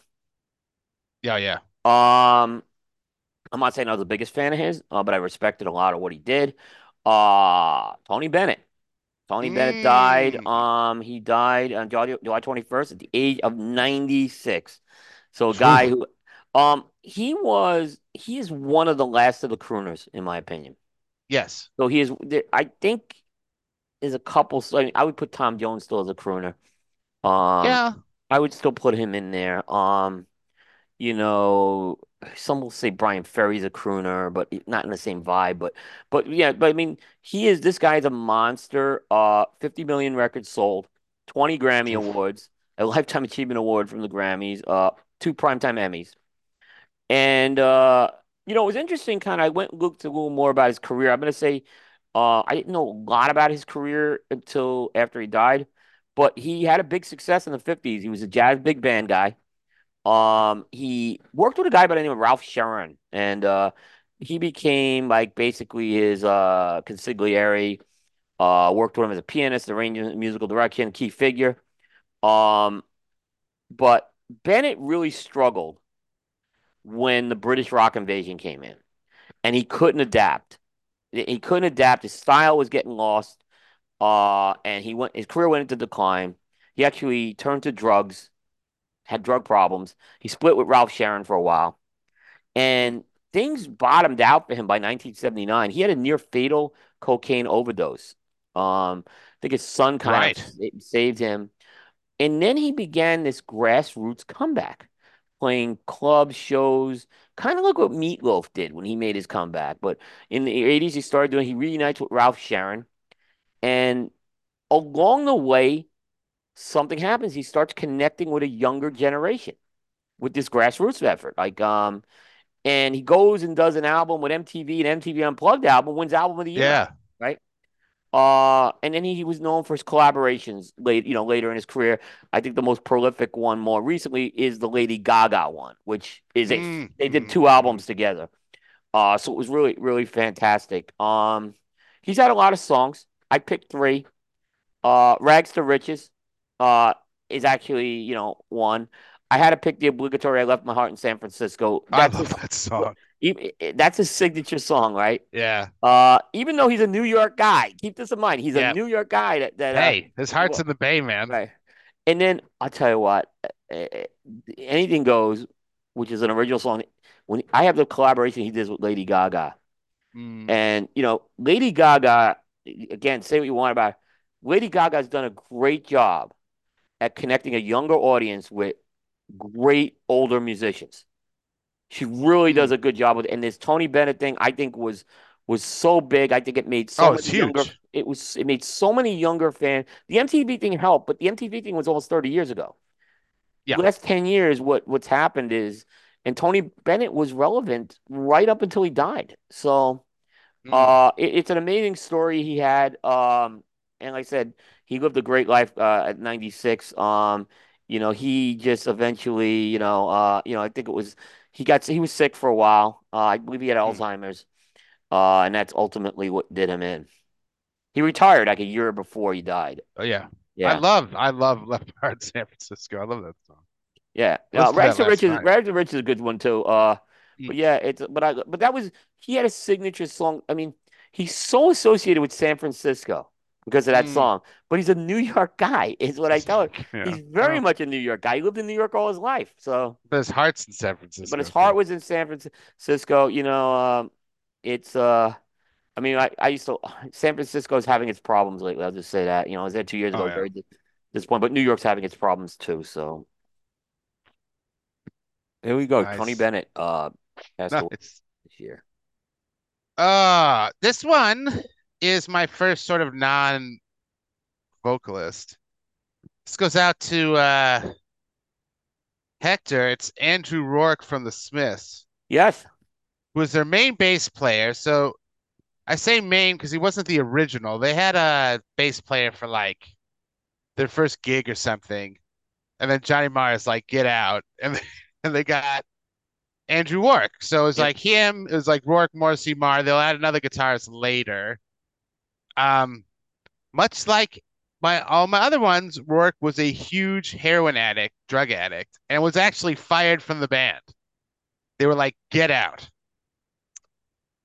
And he cleaned himself up a little bit, and they reinstated him because they couldn't find a bassist that was good enough to play any of his parts Yeah. because they were so hard. So they so they reinstated him. So he wasn't gone for that long. He he was gone. He they kicked him out, and they kind of reinstated him about halfway through recording. Um, The Queen is Dead. Uh, but he was regarded as one of the best uh, bassists on that sort of indie rock scene that there was, which is why they couldn't find a replacement for him. Yeah. Um, he would later do work with Sinead O'Connor on I Do Not Want What I Haven't Got, which is an interesting connection there. Yeah. Yeah. Uh, but a lot of his music, it's kind of hard to find Smith songs that really highlight the bass a lot. Um, one of them uh, is uh, Barbarism Begins at Home. Big bass line in that. Uh, This Charming Man I picked because I just really like that song. And Cemetery Gates. Now, Cemetery Gates, on The Queen is Dead, which he sort of came in on, uh, but it has probably the best one of, you know, best bass stuff.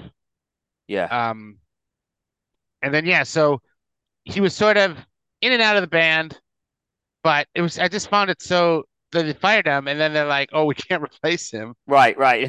so so, so he came back. So by the time he came back, they added another guitarist um to the band, but um yeah. So yeah, there you go, Andrew Rourke. Yeah, my first non non uh non front person, non singer. Uh, he played the cello too, by the way. Yes. um, he died 59, young. He had a Mm. he had a bad battle with pancreatic cancer. Um, Yeah. he really did. Uh, so I heard it was a lengthy battle, from what I understand. Um, so uh, yeah, uh, very very sad. Um, I know, as I said, you know, Hector Big Smith's fan, so that's a big loss. Uh, for them. Oh yeah, but it's and and it's and the other I mean like Johnny Martin stuff that's still around, so Yeah. um yeah, because like even though like I said he wasn't a founding member, Marr and Morrissey went and went and got him uh for the band. So Yeah. yeah, Andrew Rourke. Who do you oh I I went with this one as well because it was a big death. oh yeah, Yeah, maybe not my cup of tea, but we talked about him. Uh, Jimmy Yes. Buffett died September Mhm. 21st, 2023, at age 76. He was a Christmas Day baby, by the way. Born on Was Christmas he? Born on Christmas Day, yeah. Jimmy. Yep, yep. Born on Christmas Day, died at age 76. Um, listen, Jimmy Buffett is in that category of artists, okay? He was, he has a cult following, and he's Mm, much more known as a live artist compared to a studio artist. You yeah. know, yes, he did record in the studio, but it was it, very much like Phish. I mean, Jimmy Yeah. Career was built on being on the road, performing in front of people. hmm But perhaps the most interesting thing he did is he created a billion dollar brand licensing one of his songs, Margarita. Bill. hmm I mean, you can't deny that no one's done this to the level he's done it. And I think I mentioned on the show, he had so many licensing agreements, even in the cigar industry. Oh, He had the yes. CAO Margaritaville cigar, and he had Lotus Margaritaville lighters. He the licensing deals were extensive that he did, and he made he made himself very very rich and made he a lot of people yeah. happy. Restaurants, hotels, you name Yep. it. Um, but I don't think that took away from from people uh liking his music. And I don't think I don't think people ever considered him a sellout. I'll, I'll, I'll say that. Maybe his fans didn't. His critics, I think, would, right? But I don't think Yeah. his I don't think his fans would. Um, but he was off. He was for the past year. You know, he was quietly canceling shows, and you Mm. know, people. You know, that's why people wondered about Springsteen canceling these shows this year. You you always wonder if something more is wrong. Mm. They kept it extremely uh quiet um for you know what happened and um you know apparently he was sick he had I believe he had uh I believe he had um skin cancer very aggressively but he was in hospice so he was in hospice several and Mm. hospice is usually unfortunately that's usually the end uh and uh he died actually in New York well he actually lived in New York that's what people he lived in Sag Harbor New York which is an area outside of uh, Long Island so Right. uh, what I did uh for my songs is I did not include Margaritaville, right? Um, he had he, so I picked two of his songs from the, he had these like he had like eight songs he was really known for, but but I picked two of them. Uh, it's five o'clock somewhere, which is actually the Jimmy Buffett song uh, I like. Uh, I picked Right. Cheeseburger in Paradise, which is another one I really like. Yes. Uh, and then I, I picked a, a not one that's as popular, but he really did a good job. Uh, he would sing the Hawaiian Christmas song Mele Kalikimaka. All right. Um, and he did a really good job with it. Uh, because again, Jimmy Buffett was the island island, you know, he was the original Island Jim. Yeah, yeah, yeah. Before yeah, there was yeah. Island Jim in the cigar industry, Before there there was Island Jim, the yeah. yeah, yeah. the yeah, Jimmy Buffett is is Island. He's Island Jim. so, uh, uh, but a lot of people, you know, this uh, that was devastating for his fan base. Uh, he had, a, like I said, he had an enormous following. This guy. Uh, I don't know. You know, I'm interested Hmm. to see how the Margaritaville brand. I I hope it continues. I don't think it will grow. Oh, you'd think so. Yeah. And I, I mean, does imagine you, have yeah. like an estate or anything? He- Uh, I he does. know. I believe he's got some kids. Um, so I don't know. I imagine that's probably in a trust or something right now. Yeah. Um, he's got three kids. Um, he's uh, I know one of his daughters is, is a is a DJ on the, on the radio. A DJ, she works the radio, I should say. Okay, right. So, Because I would uh, assume it would just it would just go into a trust would be my guess. yeah, yeah. But Uh, I I like Come Monday is the song. Yeah, like we had I, actually, and I I didn't do Come Monday because we had it last time. So when we did when we talked about it, so I just picked some different songs. And Come Monday is a great song too. I would say that's in that rotation of the you know must hear Yeah. Jimmy Buffett songs at a concert. I mean, I don't I don't know a lot of Jimmy Buffett to be honest. No, I I like don't. I don't either. I don't either. Uh, But hey, I mean, the thing about it is, it wasn't like I would say with Jimmy Buffett, it's almost like not gimmicky because he was that way before all the licensing. You know what I mean? Like he was just So- that was just him. so that was. know? I agree. With, that's why I think his fans never felt he stu he sold out. He still. Everyone will say he was still the same type of guy. You know, I heard. I've heard a lot of stories. Um, possibly the best story I heard was um. uh, there's a radio host in in um New York uh called Mike Francesa. I mean, Mike uh, Mike Yeah, and the Mad yeah, Dog. yeah. Mike Francesa is probably the most prolific radio host, and he was telling the story that um he him and his partner the Mad Dog they went to a concert and they got to go backstage, and Jimmy Buffett comes up to Mike Francesa and starts talking about what a big fan he is of Mike Francesa, and Francesa Oh, was like like like I should be saying that about you, except Mike said he wasn't really a fan, right? But but Ah. he was so impressed at how because Jimmy was a Long Island guy, and and uh, even though he's from the South, he lived in Long Island, and he was so much into Mike and the Meta. Mike was blown away how much he knew about the show and everything. So yeah, Well, the person I have is someone that we did a show on, and that's Tina Turner. yeah, yep, So I'll just have this, you know, it'll probably be pretty quick here because we did a whole show on her. You Right. can look up. But, you know, like I said, survivor of uh sh domestic violence, had to put up with a bunch of racism and sexism, especially early in her career. Yeah. Um, and an inspiration for millions uh, in making a career for herself. And then after leaving that uh, violent relationship with Ike Ike. Uh, and kind of striking out on her own, um, and uh, you know, to the point where Ike would come begging to like do a reunion with her and forgive me because he would need money. She just said, "Forget it," which I give her a lot of credit for. Um, she's iconic. She not only dominated soul, but also dominated pop, kind of in the '80s. Sort of had some huge hits. I mean, maybe not had the album, like say a Madonna or somebody had, uh, but had huge hits. Um, played with some of the biggest artists. Uh, kind of had this very powerful, sort of sexy, kind of um, Yep. strong persona. Starred in uh, Mad Max Beyond Thunderdome. Yep. Um, had this kind of larger than life persona. Had tons of energy. Uh, so the songs I picked, I picked Acid Queen, uh, which I think I talked about before. I think I talked about all these in the previous show, but I went with them anyway. Uh, Private Dancer, which is probably my favorite song of hers, is Private Dancer. We did a whole. I know we talked a lot about that album. Yeah. I love Private Dancer. And then What's Love Got to Do with It, which is probably her biggest hit. Yeah.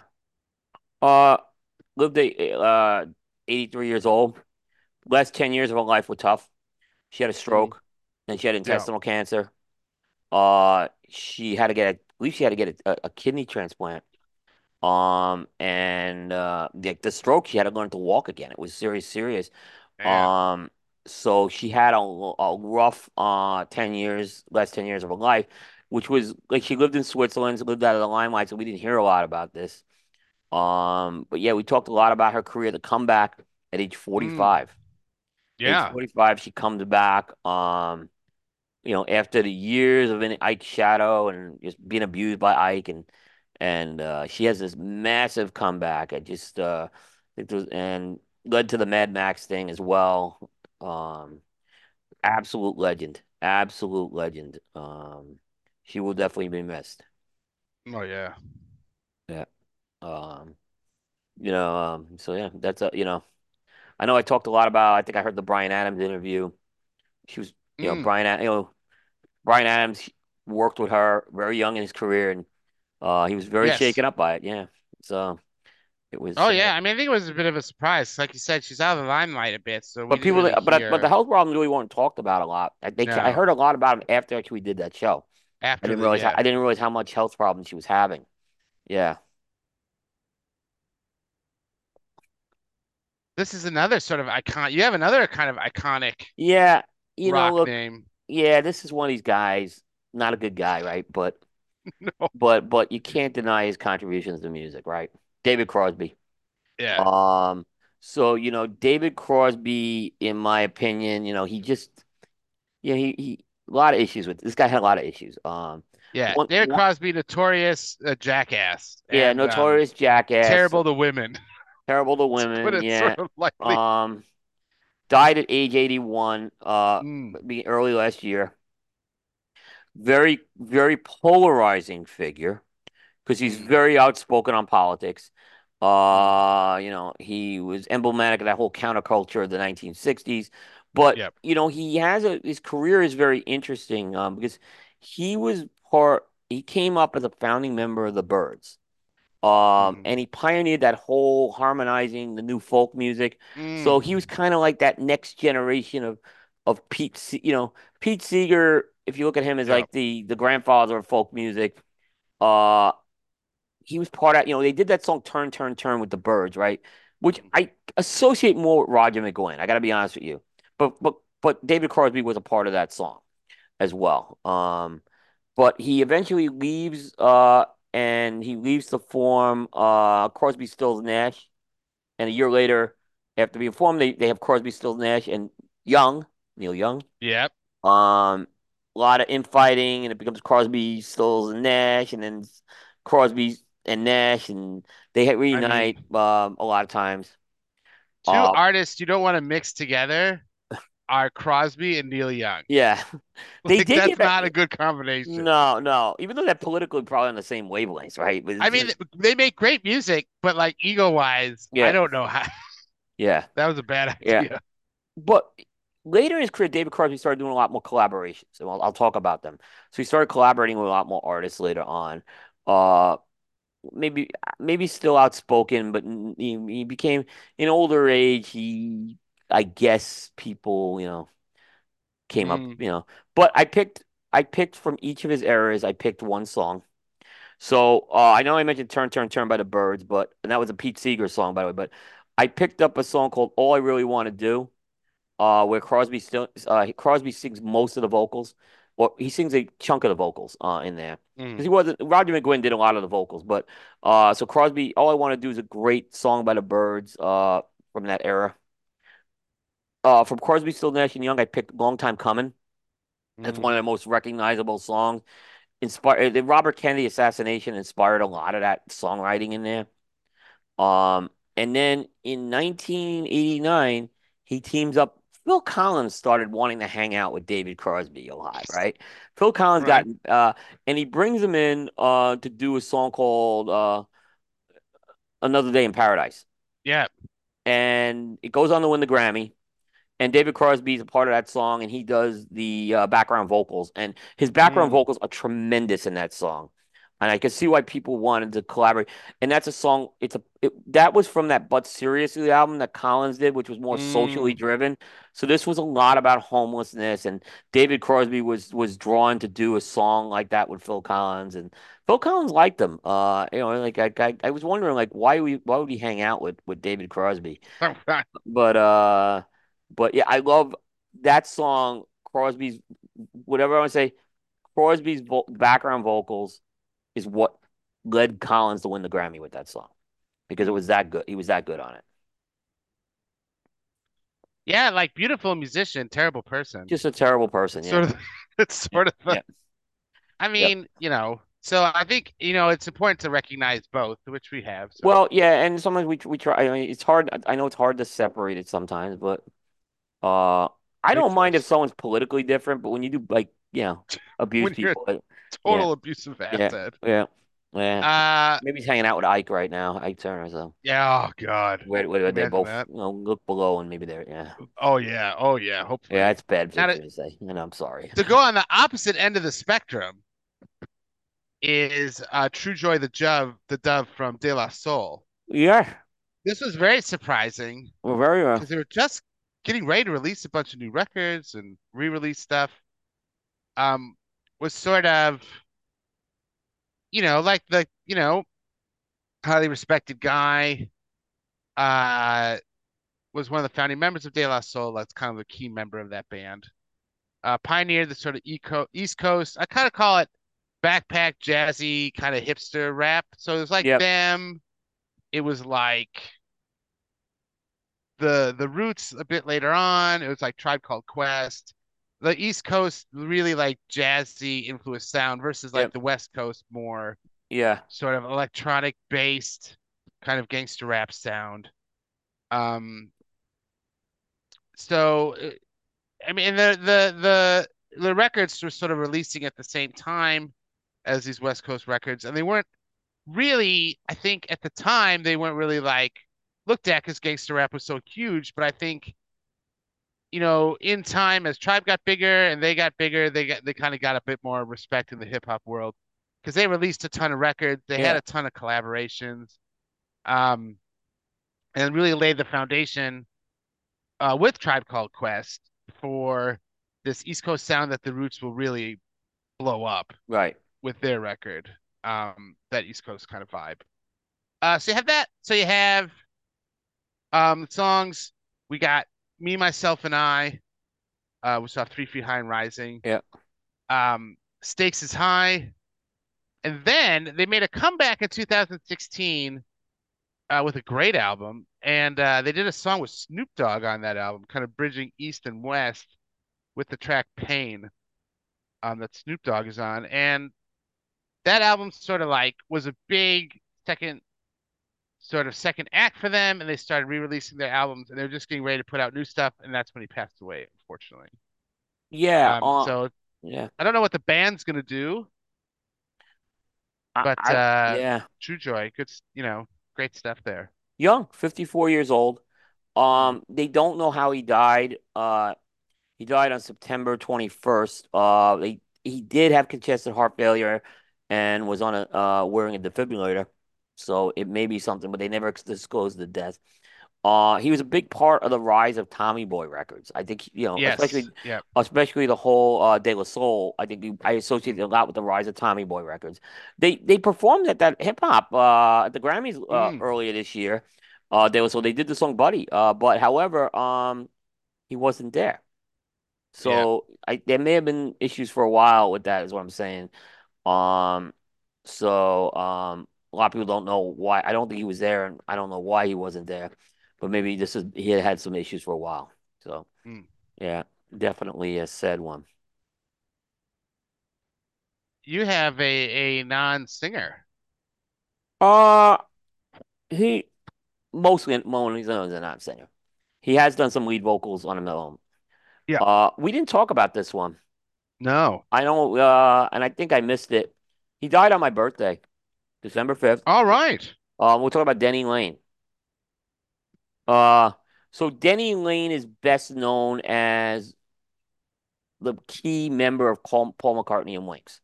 hmm So Denny Laine was like, I see, he was really a collaborator with him. Paul McCartney had a lot of good things to say about Denny Laine when he passed away. Uh, and I, you know, I think Denny Laine is looked upon much more. I think, you know, he, McCartney was really not looked upon. Um, Mm. he was critical. Like Wings was a very critical project because his wife Linda was in the band, right? Yeah. So, but there's a good story. First of all, Denny Laine started out with the Moody Blues. He was one of the original members of uh, the the Moody Blues, and he sang uh this on Go Now. He did do some singing, Denny Laine. He was mostly known as a background Mm. vocalist and a, and a guitarist, but he did sing from time to time. And apparently, the Moody Blues in their early days were touring with the Beatles, which I didn't know about this, right?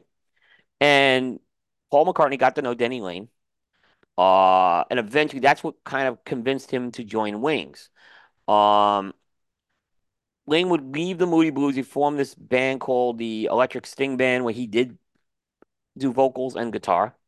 He joined a couple of other bands, right? But the one probably you'd be interested in is he joined Ginger Baker's Air Force in 1970. So yeah, that, that- yeah. Now Uh, notorious jackass Ginger Baker. right, right. Uh, we did we, one of our early shows we did on Ginger Baker with Seth, I remember. But Yeah. ultimately, he comes into Wings. and he finds the success with Wings. And really, Wings was a trio. It was a band, but the trio was a Paul Linda McCartney and Denny Laine. Um, and he had about a decade run with Wings before Wings disbands. Yeah. Uh, and I look at the songs that he his guitar work or background vocals are on, and I don't think Denny Laine gets a lot of. I th I think I think people were a little anti-McCartney or critical of McCartney because he had left the Beatles. But I have three songs, and, and Band on the Run is incredible. Oh, love that Uh, song. and again, the guitar work. By the way, I've heard of if you go on Spotify, you can find a solo version of Denny Laine doing Band on the Run too. It's not Okay. Paul McCartney's, but it's very good. But yeah, Band on the Run.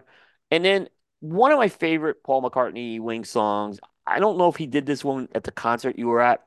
He did it the one I was at. Let me roll it.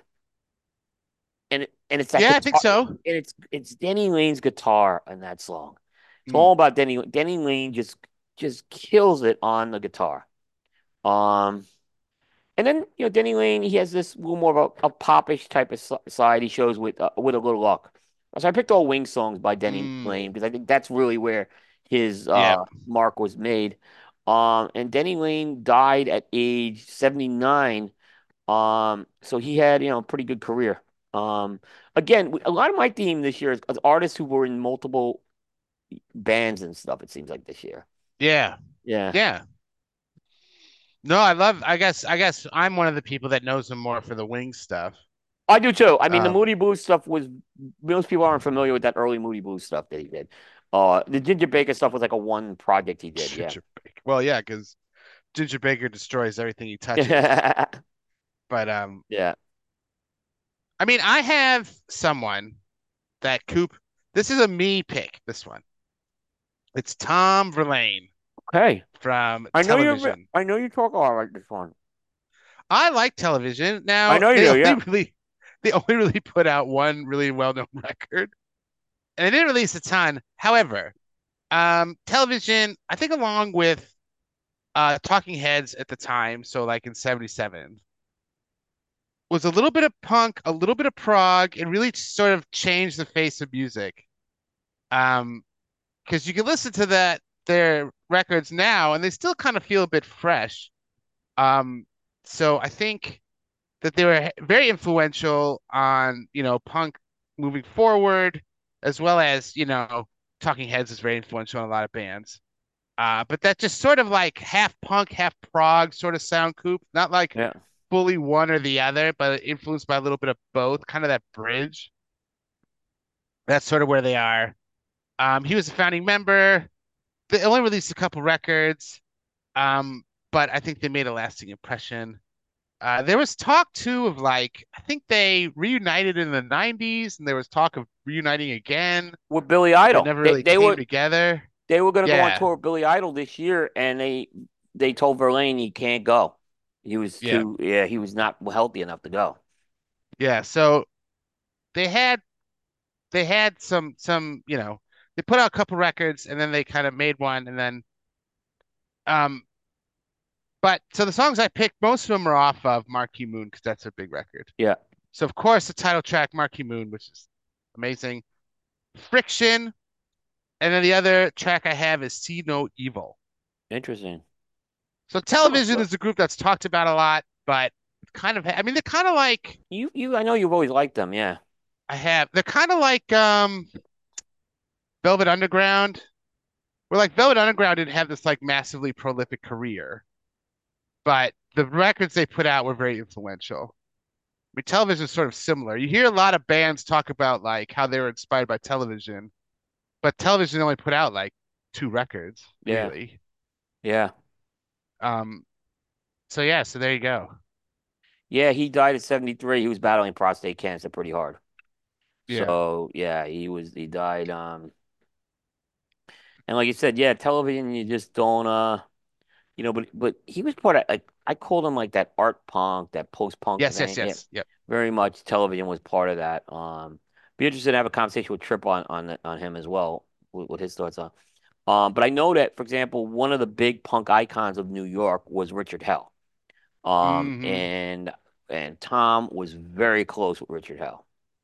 Yeah. Um, they, I believe they collaborated on some stuff for a while. Uh, but Richard Hell, like I said, he's considered one of the uh, epic punk artists out of the New York area. He was married to Well, Patty Smyth for a while. Yeah. Yeah. Well, it's like like I said, like television is one of those bands that you, you sort of hear people do interviews Uh-huh. and the and they talk about, oh, I was really inspired by it. And you're like, who is this band? And I'm like, yeah. Yeah. Yeah, exactly. Now your next person, I listened to Forever last night. Yeah. Uh, I know we talked about him. Uh, Canadian, uh, shout out to Canada and John and Mitchell. Uh, John McTavish and Mitchell Santaga, uh, our media friends in the uh from Canada, but uh Gordon Lightfoot, uh a Mm, really uh the Canadian folk rocker, the Canadian country music guy, however you want to call it. Uh he died uh at age 84. mm, Um so he died um back in May. Um and uh I uh you know, it was um I didn't know I didn't know if he was sick or not. Um I'm not really sh- uh, you know, I I'm not sure. I don't remember. I think it was I think it was eventually there was I believe I heard natural causes. So I don't think there was anything I don't know what natural causes natural causes something means infection or something like that happens or but uh, I don't want to speculate on that. Um he really uh very in, in 1970s was really his peak. The 1974 record Sundown's what he's known for.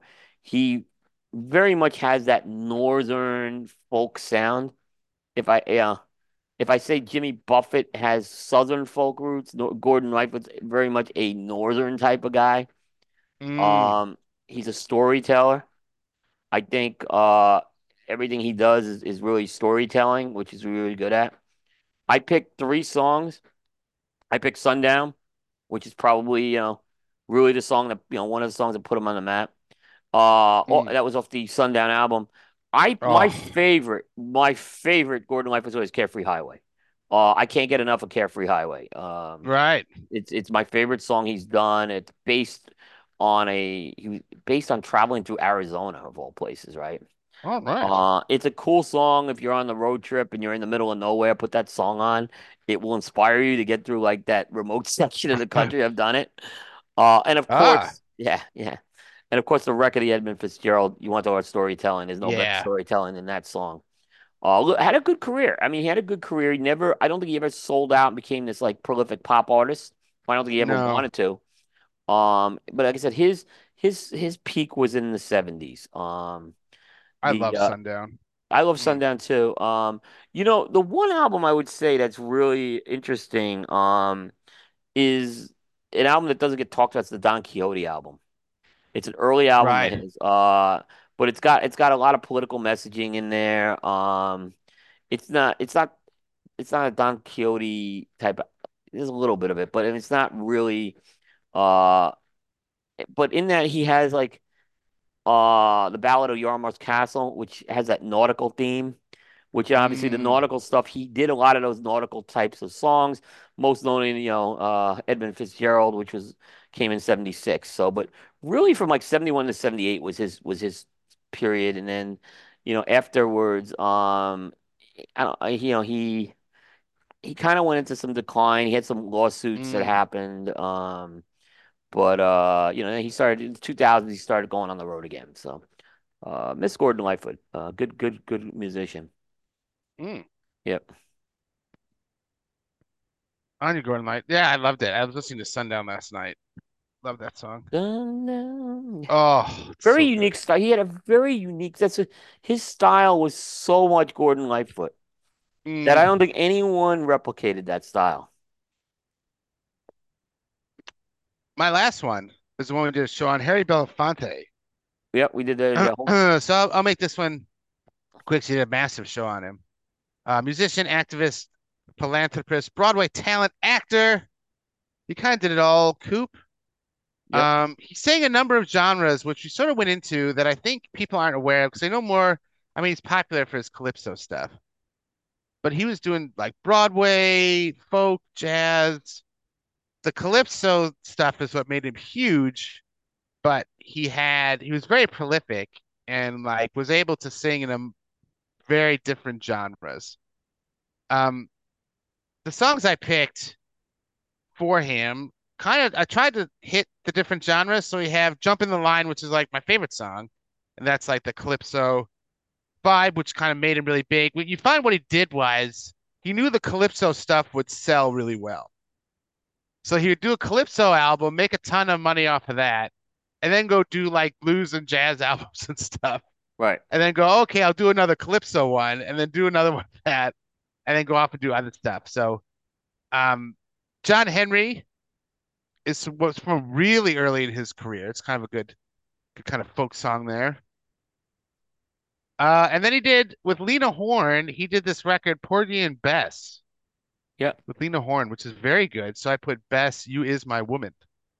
It's kind of that more sort of Broadway jazzy sort of sort of vibe of his. And you know, you can't go wrong doing a record with Lena Horne, Coop. No, definitely not. Uh, lived So a lived a long yeah. life. Lived a long 96. Yeah, he did a ton of stuff. Like just a like had a massive, massive life. Yeah, yeah, he definitely did. Uh, he died April 25th, congestive heart failure. Um, very, very interesting career, politically charged, I would say. A lot of Oh people yeah. still, you know, he was very critical of the Bush administration. Uh, he was close to Martin Luther King. hmm Uh, very critical of, you know, things, but he's won. I was surprised he only won three Grammy Awards, and one of them was a Lifetime Achievement. Um, but But he like did win. everything he did. But he won an Yeah. Emmy and a Tony, so he won three of the four. The fourth being the Oscar he didn't Ah. win. He got a Kennedy Center honor. Um, hmm so he was Uh, but you know, he really kind of broke through and popularized that calypso sound that we know. Yes, You know, the definitely. the I Banana mean, Boat that's what he's song, most well known yeah, for. Yeah. yeah. Deo, you know, the Banana Boat song really put it on, but but really he went far beyond after that. We've talked, I know we talked a lot about that one. Um, so yeah, 96. Your last one here, Coop. Yeah, this one we talked about as well. And you know, this guy was an absolute not the biggest name, but I gotta say I would put him as a creative force with anyone on this uh list, and that is Robbie Robertson, uh, who died August 9th, Mm, 2023.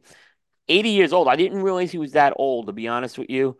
Um, when that happened, uh, he died uh, from prostate cancer. He was also suffering for a while with that. And you know, look, listen, uh, he's known for two things, Robbie Robertson. Uh, he was a member of the band, the band, the band. Uh, and he was also the lead guitarist for Bob Dylan for many years. And the band was originally a band that backed Bob Dylan, and he Yep. struck out Yeah, on his yeah. own. But let me tell you, Robbie Robertson, again, crossed the paths of many people, and he influenced. Uh, he had this American Canadian guy, by the way. He's a Canadian guy. People don't realize Robbie Robertson was born Mm. in Canada. Um, and he was yeah, he was born in Toronto. Um, so he's Canadian guy, but he created a sound. The band had this true Americana sound that they had and it caught the attention of so many people, not just Dylan, but uh Harris, George Harrison is probably the other one. Uh, I've heard Phish, Pink Floyd, and Grateful Dead all mention him as well. So he, you know, people really considered him not a vocalist. You know, he was like I said, he was a guitar player. Uh, but for the Yep. band, he did all the songwriting. Uh, so I picked three songs that I think are really just classic ones. Uh, The Weight, uh, The Mm. Night They Drove Old Dixie Down and Mm. Acadian Driftwood. I mean, they just, uh, you know, you just you'll really appreciate him as a songwriter. Uh, when you, if you haven't heard Robbie Robertson's music, this is when you just go to our playlist, check it out, check out some of his other songs. Never became the mega star. No. Um, but the last thing I'll say is, you know, when we talked about him dying, Bob Dylan, who doesn't talk a lot, issued a No. statement on Robbie Robertson and how important of a person this guy was.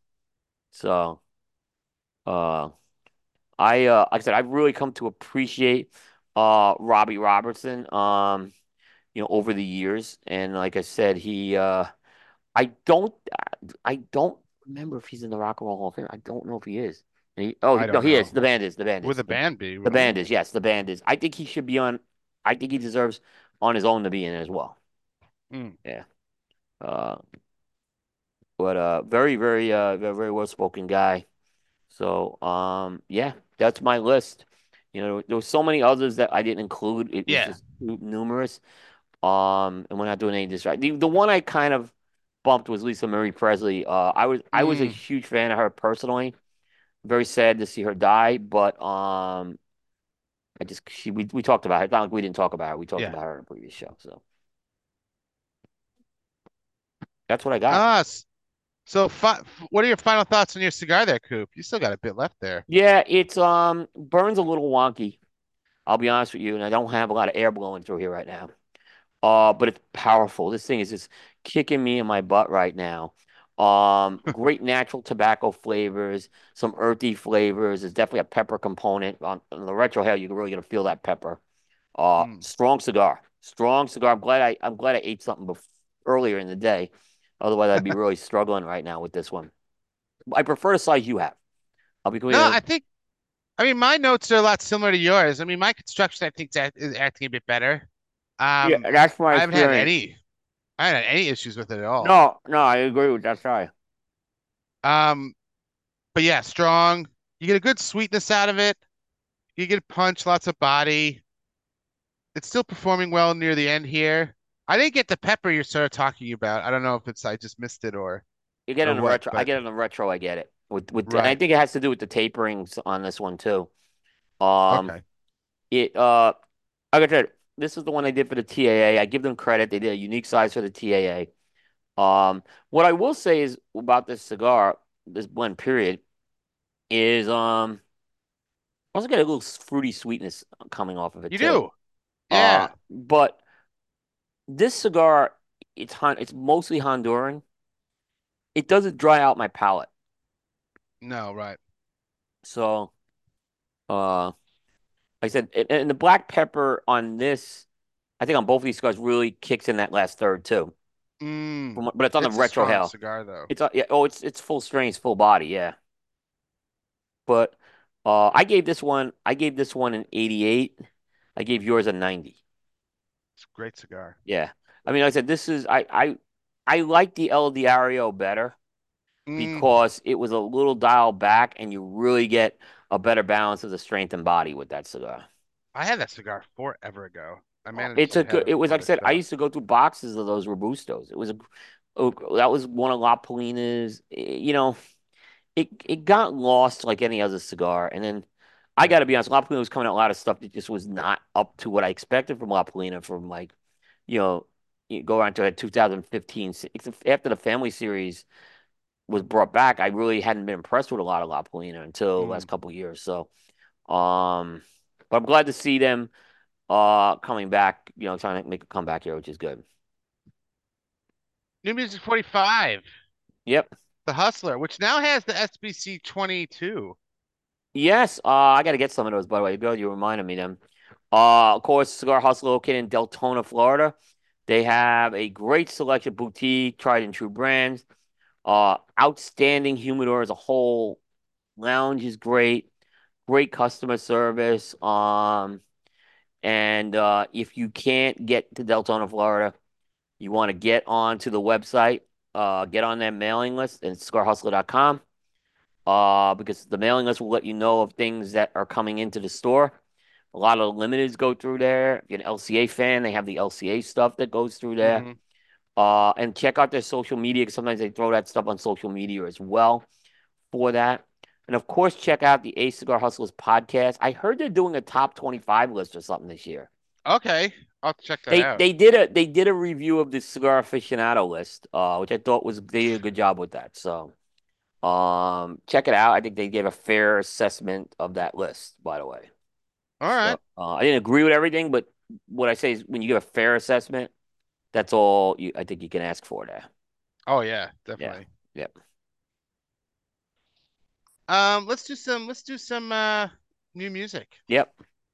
We got uh side eight Dolly Parton and Chris Stapleton with Night Moves. Now this is one of the songs that I wanted. Yeah, I'm glad, this is what really inspired me to kind of go and talk about doing a Dolly uh, Rockstar show.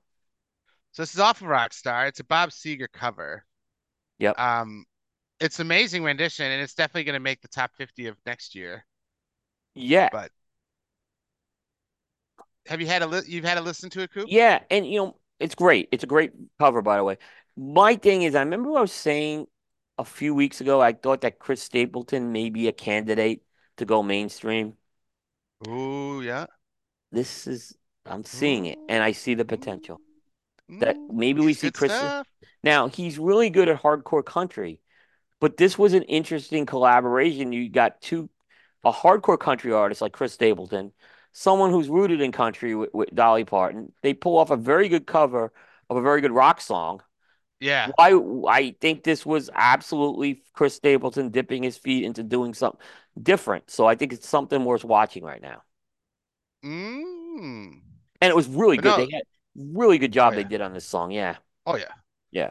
I think you'll hear more Chris Stapleton in the Grammys next year because his album will be eligible. Yeah. And like I said, I- I- very good. I expect a less country album from Chris Stapleton in the next couple years. I, I do. I Mm, think it's I can see that. I don't think he's gonna go abandon it.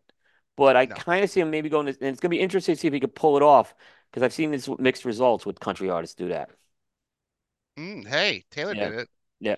I mean, she wasn't as hardcore as he is, but No, no, he's old old school country. That's why I'm kind of very interested in this one. Yeah, but I think he's got the potential, and this Oh, this was a great does. test. Yeah, uh, side B, I'm sticking with country, going very rootsy, Bible thumping bluegrass on this band. yeah, This yes, you did. South with uh, Tiny Wooden Box. Uh, the Dead South, I've listened to for a while. They this is their latest single, but it is that sort of, with lack of a better term, it's that Bible thumping bluegrass kind of Yep.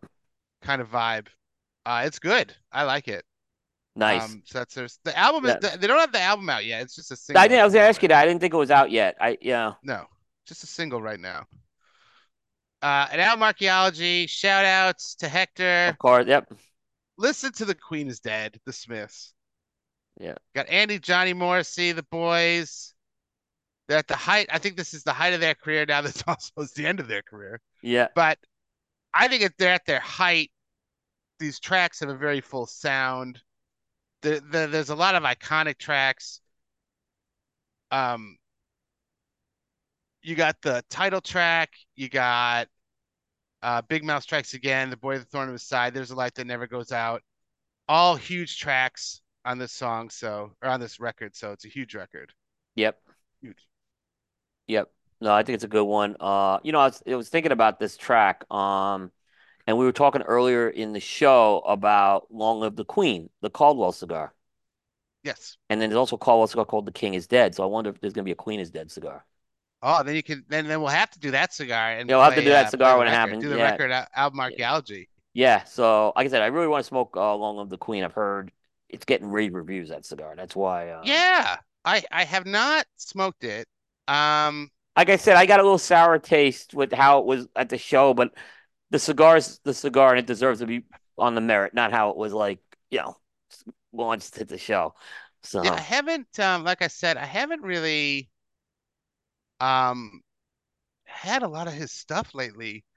Uh, I really liked the Eastern Standard, like sun-grown and stuff, he's but I, become I haven't had that yeah. cigar. I gotta try it.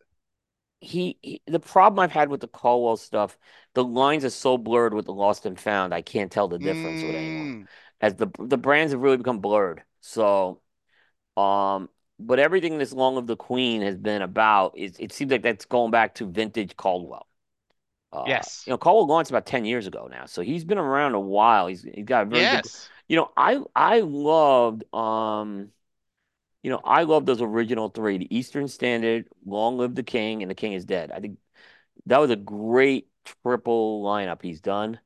Mm. Um, and he's done a few, you know, he's done offshoots. They become not just single lines, but brands. So, you know, each of them have other things in there. Um, so he's done, like I said, I think he's uh certainly built a nice portfolio over the last 10 years. Oh yeah, I mean, but like you said, he's been releasing so much of that Lost and Found stuff lately. I It, think it's just, and Lost and Found isn't really Lost and Found anymore. stuff. Yeah, it's small batch. So I have a tough time delineating the brands and but uh and he's difficult he's difficult to cover. He's not one to do PRs or anything like that. So that's his choice, but he's difficult to cover. It's hard to follow his portfolio sometimes. And I do think sometimes there's stuff that just gets released. I'm like, why are you do why? And why are we doing this? Yeah. Then but I guess then something comes along like Long Live the Queen and everyone's talking about this cigar right now. It's probably uh he probably got a big boost from the aficionado thing, I'll say that. So Yeah, I'll have to I'll have to give it a try. yeah, well, if he comes out with the Queen is Dead, we'll definitely do his show. Oh Yeah. yeah, yeah, yeah. yeah, yeah. Let's do it anyway. Yeah, exactly, exactly. All right. Um, that's all I got, man. That's all I got. Uh, so again, happy New Year to our audience. Uh, happy New Year to you, Dave. Um, we will announce our next show and the date shortly, but it's going to be our year in review show, probably. Uh, and then we have uh, Dave. You and I have to go through a lot of the stuff. I think you laid out things pretty well. So like, we have a ton of stuff for 2024. It's our Yeah. fifth year, fifth year of the show, by the way. So. Uh, So yeah, I mean, uh, I'm excited. There's so much that we have like came up with, and there's there's always these ad hoc things we do as well, where we just come up with an idea. Um, so I like this Jeff Beck idea. I'm really kind of intrigued by it. Uh, so Oh, we'll see how we back, man. we'll see if it works or not. Maybe we, if we add it or not. I don't know, but but Dave, thanks again, uh, for all Thank your you, efforts Coop. and hard Great work. show, man. Yep, yep. Thanks our audience. That's gonna wrap up Primetime Jukebox episode 117 into the annals of history for this New Year's Day 2024.